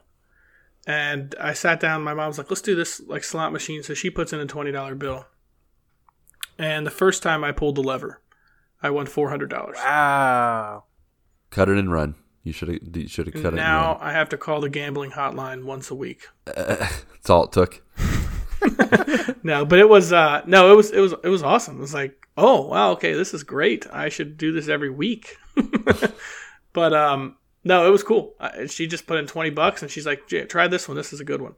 And I pulled a lever and bam, four hundred bucks. I don't think I've ever done that well there. again. Huh. Hmm. But that's it for me. What was the third part of the question? Well, have you the other two of you have you guys won anything Negative. uh, money wise? Nope. Have you won anything non money related? That was the third question. Was anything else that you have won? I I'm blanking. I'm drawing a huge blank. I don't think I've really ever won anything. I did. I know. I remember back in the day, back when you could call into the radio. Maybe you can still call into the radio, but I remember calling into the radio once or twice and answering some kind of trivia question and getting tickets to some concert. But I don't know enough. I don't remember enough details. Dementia's kicking in, and so it really makes it a very vague story, like I just told you. Uh, that's all I got. I don't. Yeah, I know I've I've won stuff before, but I can't remember for the life of me what I've won. Just piddly little things. Well, for me, uh, back in I think it was late 2005, uh, there was a Mountain Dew promotion. Uh, win an Xbox 360 every 10 seconds, uh, or or 10 minutes, not 10 seconds. That would have been a lot of 10 Xboxes. Uh, Yeah. uh, and it was like uh, you enter a code underneath a uh, 20 ounce Mountain Dew bottle. Oh, yeah, and under the you enter cap. in to see if you can win. And Is that the one where it's under the cap? It has Yeah. like the little code. I mean, I miss those games. I used to love those. Yeah, I uh so I would every I would I would go I was in college and I would go through like I would go through trash cans. I would Nice. like well when I get when I say I go through trash cans, I would look at the top and see if there was one in there. If there wasn't, I would move on. Uh You're tipping them all over, You're like sorting you're through up to your waist in the garbage can, legs sticking out. You're like a Just human need raccoon. one. What's he doing? Uh, he wants a 360 really bad. Uh, but uh, yeah, so I, I entered I entered one in, and uh, after 10 minutes they would say the winner, uh, but it wouldn't say the person's name. Uh, it would say like the city and state that they live in, and I saw Cincinnati, Ohio, and I was like, I'm from Cincinnati, Ohio. That's got to be me because I just entered in at that uh, uh, at that time. And a day later, I get uh, an email saying, "Hey, you've won an Xbox 360. It's going to be coming in the mail." So I had I got an Xbox 360 I think a week before it came out. It was it came with uh, Need for Nice. Speed and uh, Kameo. I think those were Wow. of the, it was, I did not play Kameo, but I played the heck out of that Need for Speed game. Oh, for sure, Need for Speed. Kameo. What was a Kameo game? I don't even remember that. It's like a fantasy type open world game Yeah, not that for me. my wife has actually beaten. Oh, there you go. Yeah. Oh, all right. Uh, thank you, Travis Popsicle, for those questions. Uh, Corey Fouch. Uh, what do y'all listen to podcast wise? Or do you even listen? What is your favorite genre of podcast? Uh, when Bueller. when I was working uh, as a custodian, I had a lot more time to be able to listen to podcasts because that's liter- literally you can as you're doing your work, you can just put in your headphones and just play whatever. Um, so I listen to all sorts of different kinds of podcasts and stuff like that. Um, I listen to like gaming podcasts, tech podcasts, uh, like um, this week in tech. Um, I think also um, like story podcasts, uh, like This American Life um, from NPR. Um, and there's another one that, that's kind of associated with NPR. Uh, it's called Serial. Um, used to, to love listen listening to that. It was basically um, this whole season talked about this this one case that um, you know the guy got sent to jail for murdering his uh, his girlfriend and and the, they told this whole story and they ended up as a result of it reopening the entire case um, because of it and Is that the one with uh like Adnan? Adnan Syed yes yeah, yeah, yeah. Yep. Um, now, unfortunately, I think he's still in jail. Um, I don't think anything came of it. Um, but the fact that they were able to, pro- to provide that sort of, you know, doubt to where they reopened his case was kind of crazy. Um, but yeah, obviously, I listened to Married to the Games. That's a big one. Um, Gamer Tag Radio was another one I listened to. Um, but uh, since I uh, started working at the car dealership, don't have as much time to listen to podcasts. So it's always married to the games. Yeah, I'm right there with you. I listen to uh, Married to the Games. That's the one I listen to every week. Uh, there's another couple uh, gaming podcasts I listen to. It's the Kind of Funny Games Daily. Um, I just listen to the news section. I don't listen to anything else. Like the beginning, they talk about like uh, housekeeping. I skip like six minutes to the news stories, listen to those for 20 minutes, and then they take reader questions. I only listen to the news stories because that's pretty much the only time I can I can get my news. Uh, so I listen to that, and then um, I listen to the uh, Fantasy Focus football podcast. I try to listen to that as much as I can. Um, I try to listen to it on Wednesdays when they talk about the new players uh, to pick up the following week. Um, yeah, with lately I haven't been able to catch a lot of podcasts, uh, but when I do, um, I try to. I also throw on uh, the Fortress of Nerditude um, every once in a while. Um, if I can get if I if I have a good week, I'll be able to listen to Fortress of, Ner- of Nerditude. Otherwise, it's just married to the games and uh, and kind of funny games daily, and the Fantasy Focus. Those are the three, pretty much three ones that I listen to every week. Yeah, I the only actual podcast I think that I like specifically listen to almost daily is uh it's it's the Le Batard show. So it is a sports podcast. Um but it's more of a like pod it's like a sports show that kind of makes fun of sports shows. So it's kind of a clown show. But um it, it's basically uh you know, it, it is a sports show in general, but um, it's really comedy. Like it's it's hilarious. So I listen to those guys every day. They actually have um, a three-hour ESPN, like you know, like Mike and Mike uh, were on in the morning. Um, now it's um, Trey and Wingo or something like that. Uh, Trey Wingo and Mike Golic, but they're on after that. So I listen to like a condensed version, um, and then I listen to the Fantasy Focus sometimes as well. It just depends on what I'm into. Mhm.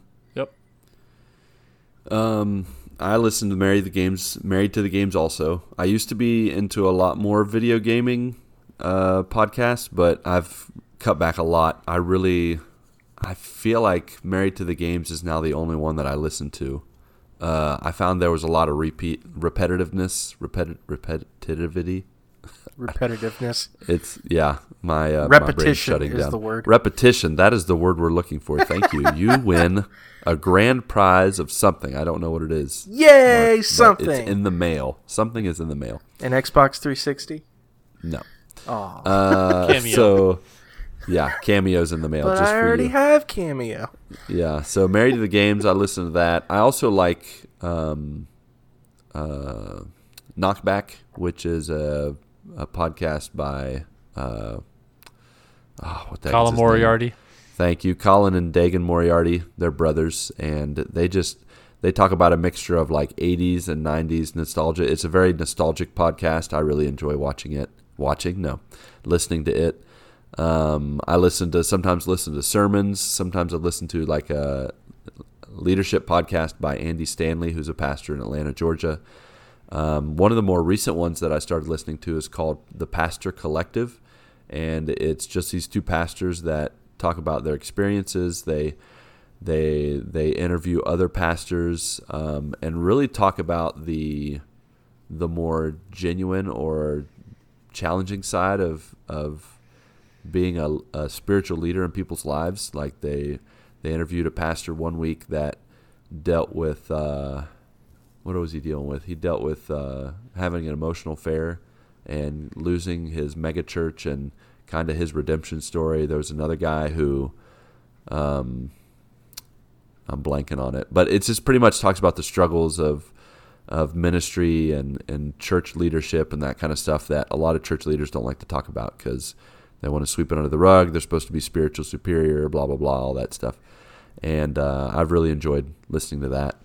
Um, but my for me, the genres I like, I guess, is a little bit of a little bit of video games, but for the most part, I really like just kind of uplifting or encouraging, challenging podcasts that kind of hit me on a spiritual level. So that's what I usually focus on.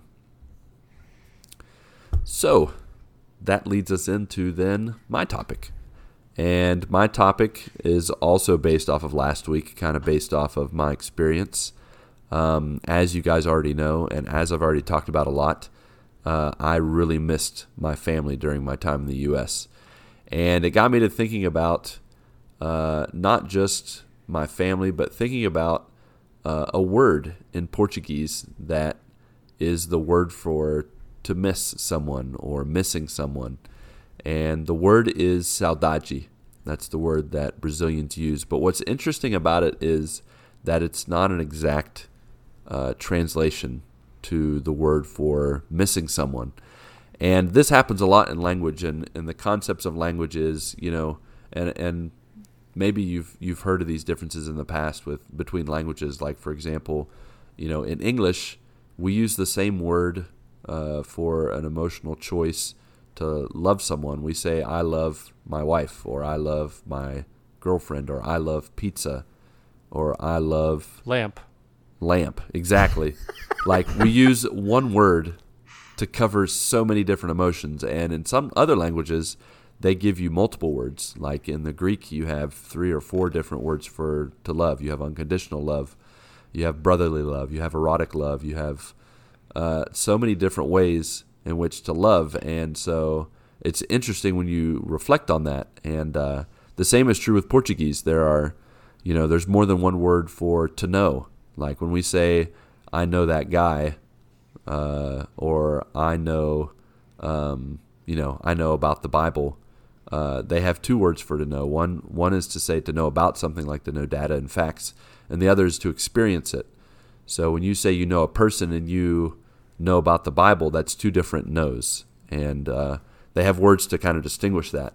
And I think that that like in reflecting on that, it can really help us as English speakers when we only have one word, like love, to cover many different types of love, or one word to know to cover many types of different knowledge. Uh, the same is true with missing someone. So, with this word saudade, it's more than just missing someone, it's a longing. It's like a physical, mental, uh, emotional, like it's very powerful. It's extremely nostalgic. Like you're not just wanting to see them in the future, or you're not just wanting to see them right now. You're thinking about like what you've been through in the past. And it brings it all together, past, present, and future, in this word of just saudade and we don't have a word. There's no exact translation in English. And so tonight, I just wanted to discuss for a little bit uh, and and just see who or what you have saudades for, um, and to kind of help with kind of this discussion. I wanted to start with a person. What's a person in your life, or who's that would be who's a person in your life uh, that you miss?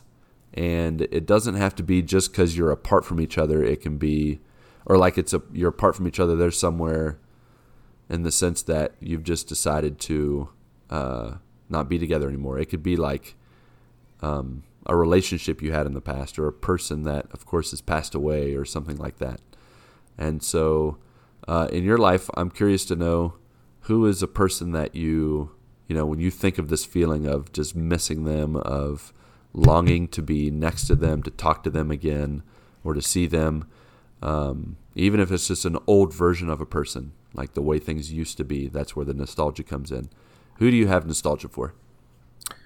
Um, I guess I'll go first. I have three people that come to mind. Um, one of them um, is is my good friend growing up, um, my childhood friend. His name's Colin, and um, when we went off to college, uh, we basically parted ways. Uh, at the time, I was needing to focus more on my relationship with God and sort of cut out a lot of negative influence in my life. And unfortunately, um, it, it wasn't a positive influence to have him as Yeah. a friend at that point.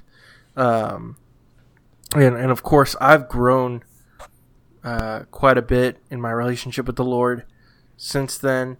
Um, but part of me has has always kind of wanted to touch base with him again. Yeah. Um, and but there's always that hesitation of well, what am I letting back into my life if I try to reach out to him? Um, but he was always a, a, a very strong friend of mine growing up, um, and and that's been something I've had to deal with. And then the other two, um, unfortunately, are are because they have passed on. Um, and and that first of all is my my grandfather, my dad's dad, um, who was an absolute dirty old man in every sense of the word. Um, I cannot repeat any of the jokes that he liked to tell. Um, but he was he was my dirty old man. Um, That's was, hilarious. my dirty old dad's But- dad. My dirty old grandpa. but he was he was always um, someone who was trying to encourage me and and help me grow up um, and always cared about me and was interested in what was going on in my life. Um, and and so especially um, you know as I was going through college he was always very um, enthusiastic about what I was doing and always encouraging about what I was doing, and um, and so you know, unfortunately, he passed away back in 2011. So, um, you know, I definitely definitely miss him. Um, although I know he's with he's with the Lord now. Um, he's in the absolute best place he could be. Um, it's still hard to not you know, hear his voice and, and not think about, oh man, if if my grandfather, uh, we called him Pepe, um, if if he was here, what would he say here? And and honestly, thinking out back upon the, the the jokes that he told, as horrible and crass as they were, um, they were just part of who he was as a person. But um, but yeah, I, I definitely miss him. And then the third person would be um, my brother, who also passed away, um, passed away from uh, a drug overdose, and um, just the fact that I didn't get to know him as well as I could have, because I was always told to avoid him, because he was a negative influence. Um, and unfortunately I didn't get to have a close relationship with him.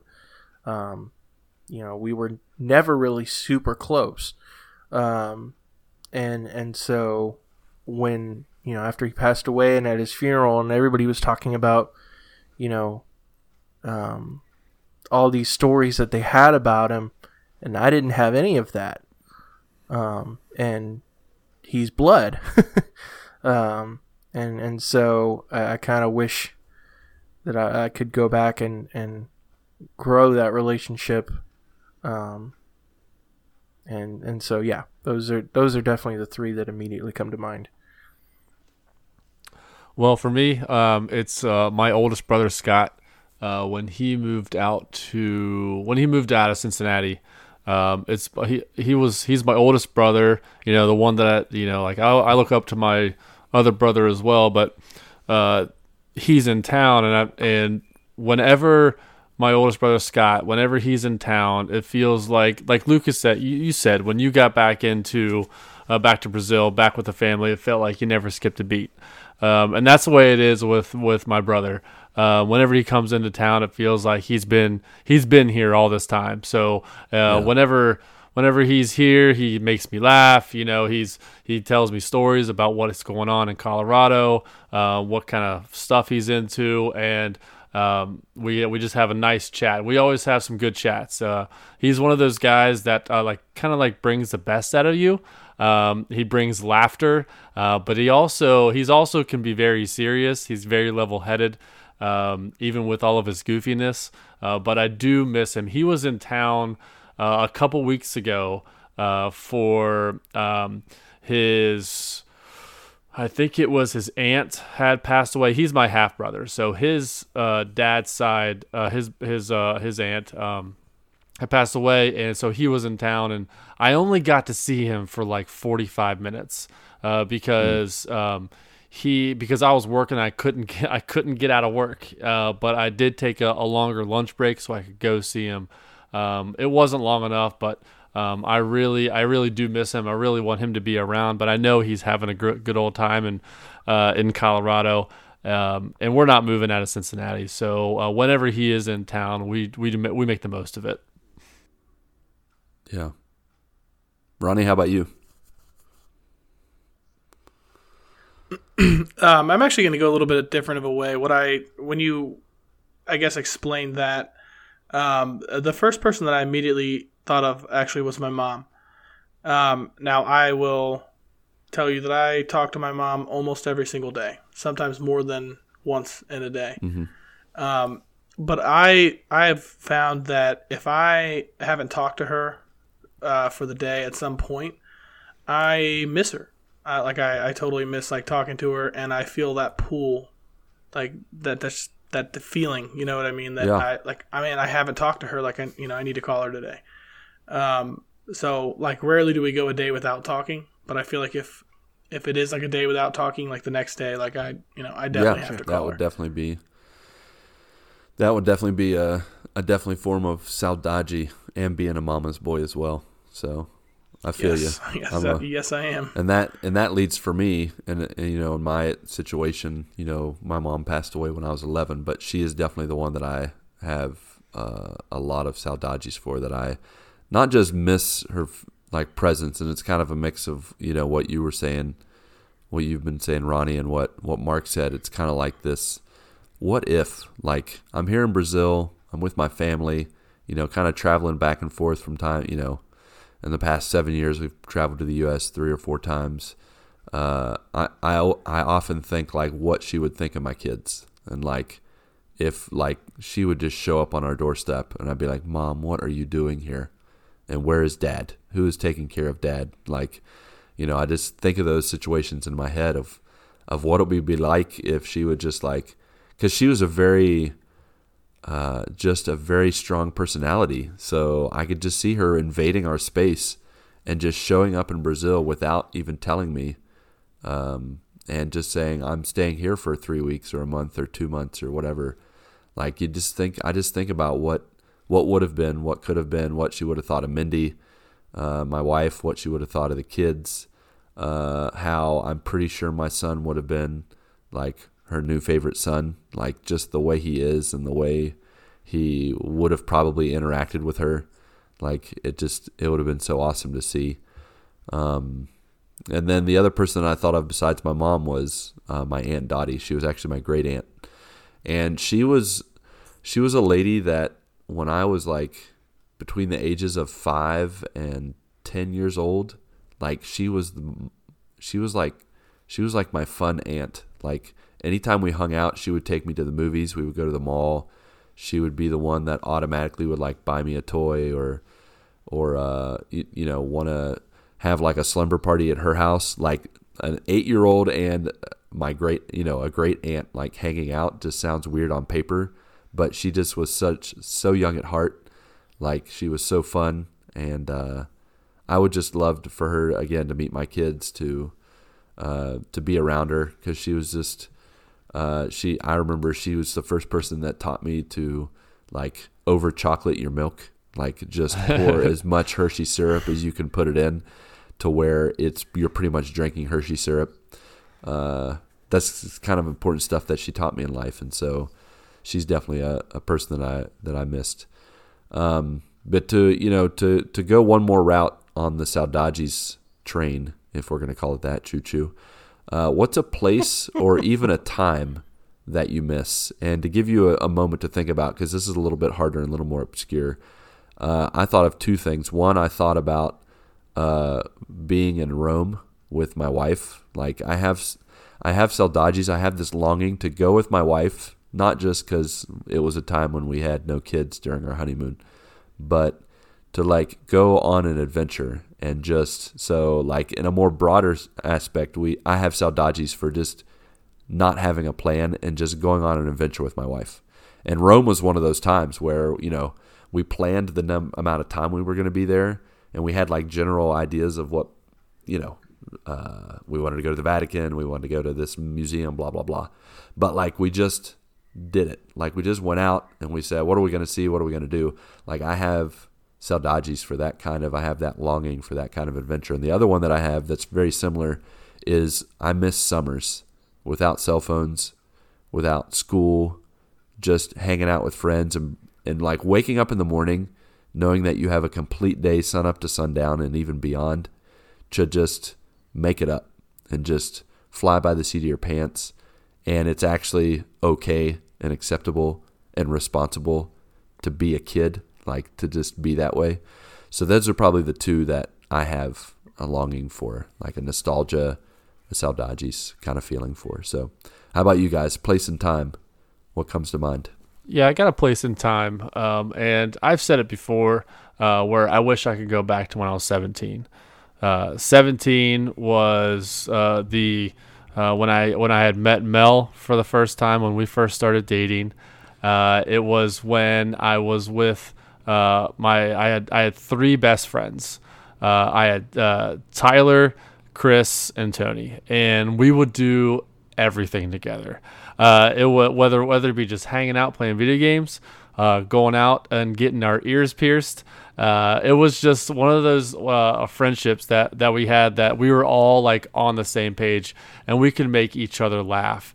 And uh, we we were so so together uh, that we I don't know if you if you did this with with your friends when you were younger. We combined all of our last names into one name. So it was it was Chris Kennedy, Tyler Reifenrath, Tony Mayberry, and me, Pat Novacell, and we were Canterbury Sellenrath. and we, so, so, uh, which which is a mouthful, but it's so easy to say uh, when we all put it together. It was just Yeah. um, and we had we had our own shirts, we had our own mascots for each for each of us, um, and it was just it's a time that I always and I I always always love one of one of the uh, one of my favorite pictures is we were at a Chick Fil A at the mall. And the person behind there had taken our picture, and it's just all four of us, 17, just got our ears pierced and we're smiling. It's one of my favorite pictures, and it reminds me of of those good times that I had uh, because not only what did I have three best friends, but I also was gaining a, a new friend that would eventually become my wife. So um, Yeah. I would really love to go back to those days and relive those. Um, just the beginning. Um, Nice. uh, Tyler had moved to Kentucky. Tony had moved to Florida. So Chris is the only one still here in Cincinnati. But that's that's an, well, you know we've we have a lot of history together. So and we're and we're still best friends. But I just I, I wish both Tyler and Tony were were back here and we could get the crew back together. But it's so Have you tough ever done that? Had a had a reunion of the four of you guys? Uh, yeah, we we used to uh, backyard wrestle, and we all we Right. always talk about uh, getting back together and doing one like one last like reunion match or reunion quote unquote pay per view kind of thing. Uh, so yeah, we've talked about that, but just it's it's never come to come to light. But uh, but yeah, I do I do miss that time. Yeah, I bet. Definitely. I would actually almost agree with that time frame. Uh, mine would probably be more like I think the time that I would go back to is uh, like when I was 16, like I first got my license, so still in high school. Um, it was an awesome time because the only thing you really had to worry about was going to school, and everything else was you know playing sports or you know going over to your friend's house and playing games. That was when we got like really big into. Um, we started linking up like system linking like Xboxes and Yeah. playing a lot of Halo. LAN parties. Yeah, yeah, and we'd have like four Xboxes hooked up, and um, like those were just the best. You know, you just didn't have to. Um, you just didn't have all the responsibility. You know, real life stuff to worry about. You know, you did have your freedom because you just got your license. So um, it was just a really cool time. Yeah, man, definitely. Yeah, um, mine's probably right about the same time. Um, so, um, definitely like high school, um, 16, 17 years old. Um, just, just the fact that like I was in a, a solid place in terms of, you know, fitting in in high school and all that kind of stuff. Um, you know, I was part of this this traveling singing group that was part of the school, um, and we had so much fun going to different places and um, you know singing for people, going to competitions, all sorts of stuff like that. Um, but for the most part, like I just miss I miss New Hampshire. Um, I never thought I'd find myself saying that because um, when I left for college, like I was so ready to just go somewhere else um, and experience. And I, would still love to experience new things um, in terms of going new places, but especially being down here in Virginia for as long as I've have have been. Um, number one, uh, they have seasons in New Hampshire compared to, to down here where it's just like varying levels of hot and then suddenly winter um, and and winter of, of course down here is nowhere near winter in new hampshire but um, we don't really get a fall here which fall is my favorite season um, and so You're you in the wrong I've- Virginia, my friend. yeah well i i doubt west virginia is that much better Uh, Um, it is. Mm-hmm. Fall is amazing in West Virginia. Okay, well, what what do you consider fall though? Like in terms of temperature? The oh well, I was thinking more the visual and then also the temperature. But in terms of fall in West Virginia, it goes from, I mean, it's usually in the 60s Okay, during fall. Yeah, gotcha. Yeah, yeah, we don't get that in Virginia. 60s, low 70s.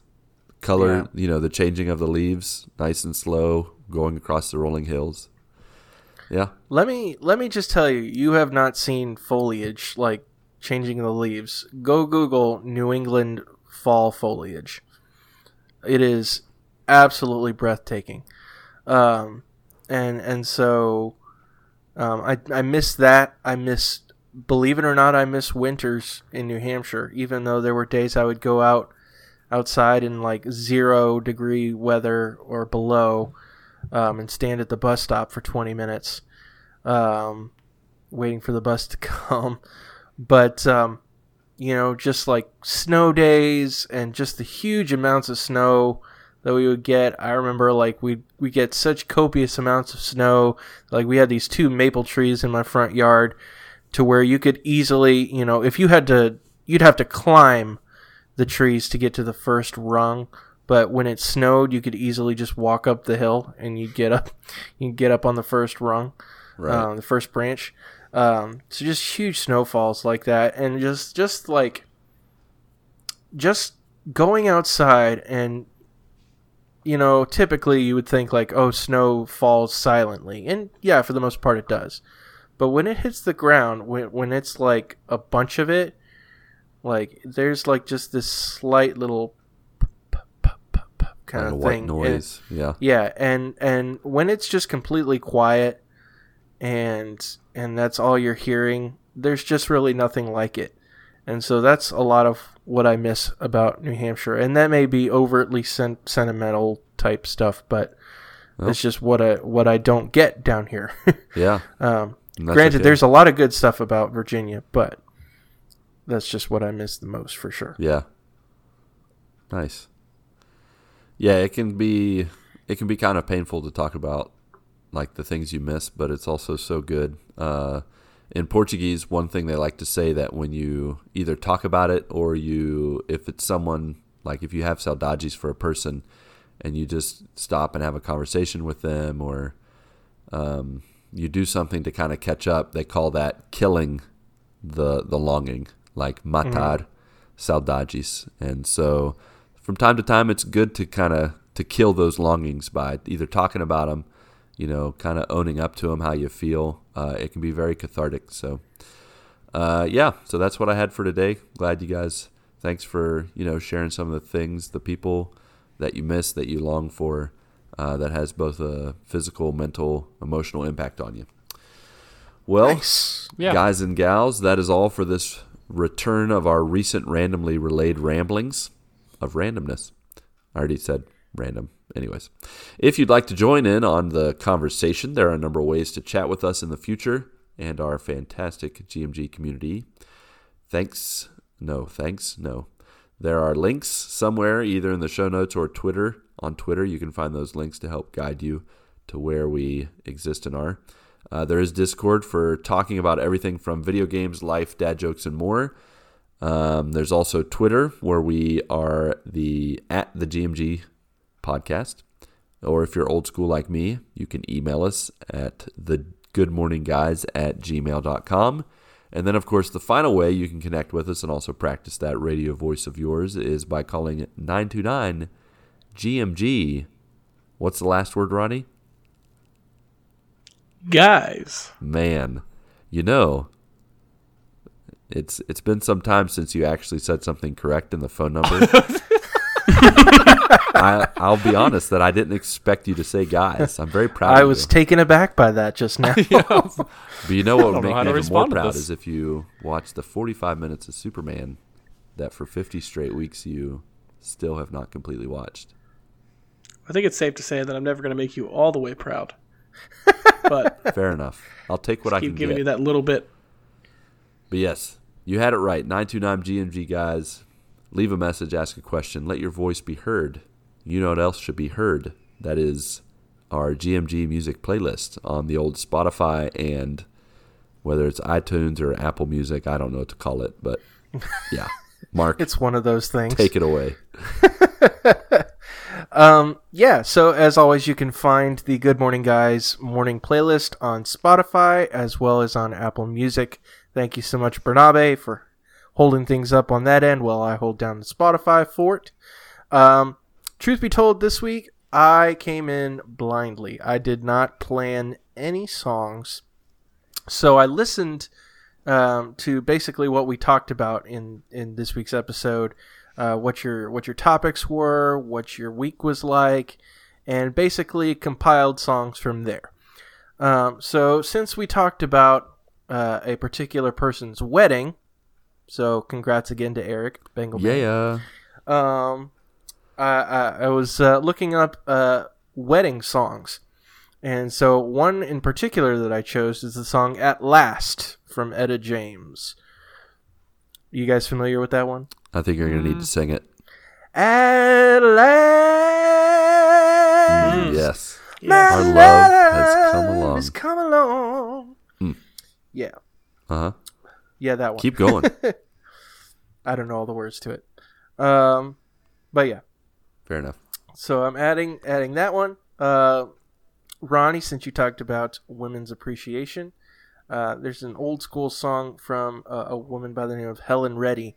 It's a song called "I Am Woman." Have you ever heard that song? I am strong. I'm invincible. I am woman. Nope, not at all. Mm, Okay, blank looks. I don't think so. Sounds great. Okay, well, it was an old school, old school song from the '70s. I'll take your word for it. You know the music. Yep.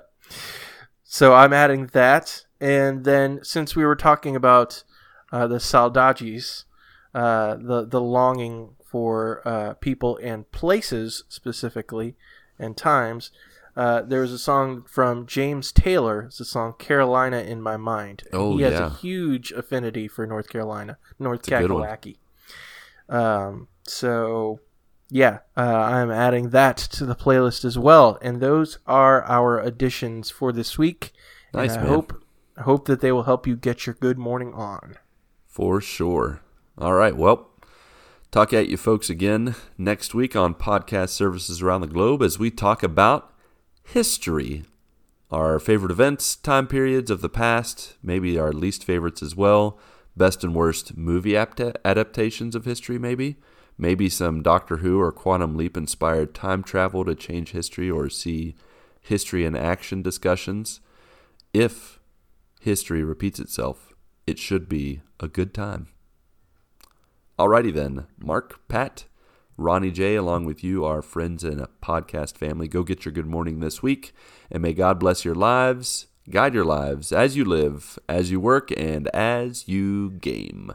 One, two, three, four.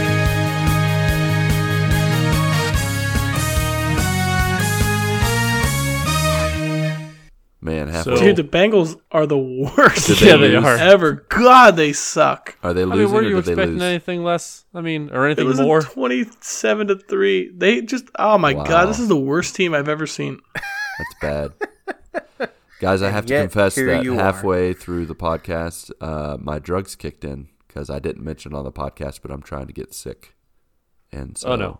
yeah, Did you just say you're trying to get sick? Yeah, He you should say try to get unsick. I've been like really. licking the floor, licking the rims of all the cups, dirty cups, toilet seats, warm toilet seats. Just So, uh, after after you closed the podcast, it totally reminded me uh, that uh, I was writing a card for Eric and his and his wife. I'm like to congratulate them, and as I was writing, I'm like, I have no idea what I'm gonna write, and then. Uh, I kind of like did the congratulations, and then I said, "May God bless and guide your lives as you live, as you work, and as you game." I was like, "Yes." They're not Yes. gonna get it. Spread it. Eric might, but yes. yeah, that'd be funny I if his like, "This wife is, is like perfect- reading You could say this all uh, every every scenario." That'd be so funny if she's like, Eric, that's so nice what Patrick wrote. Listen to this. she like You reads it to him, podcast. and then Eric's like, "That's from the podcast."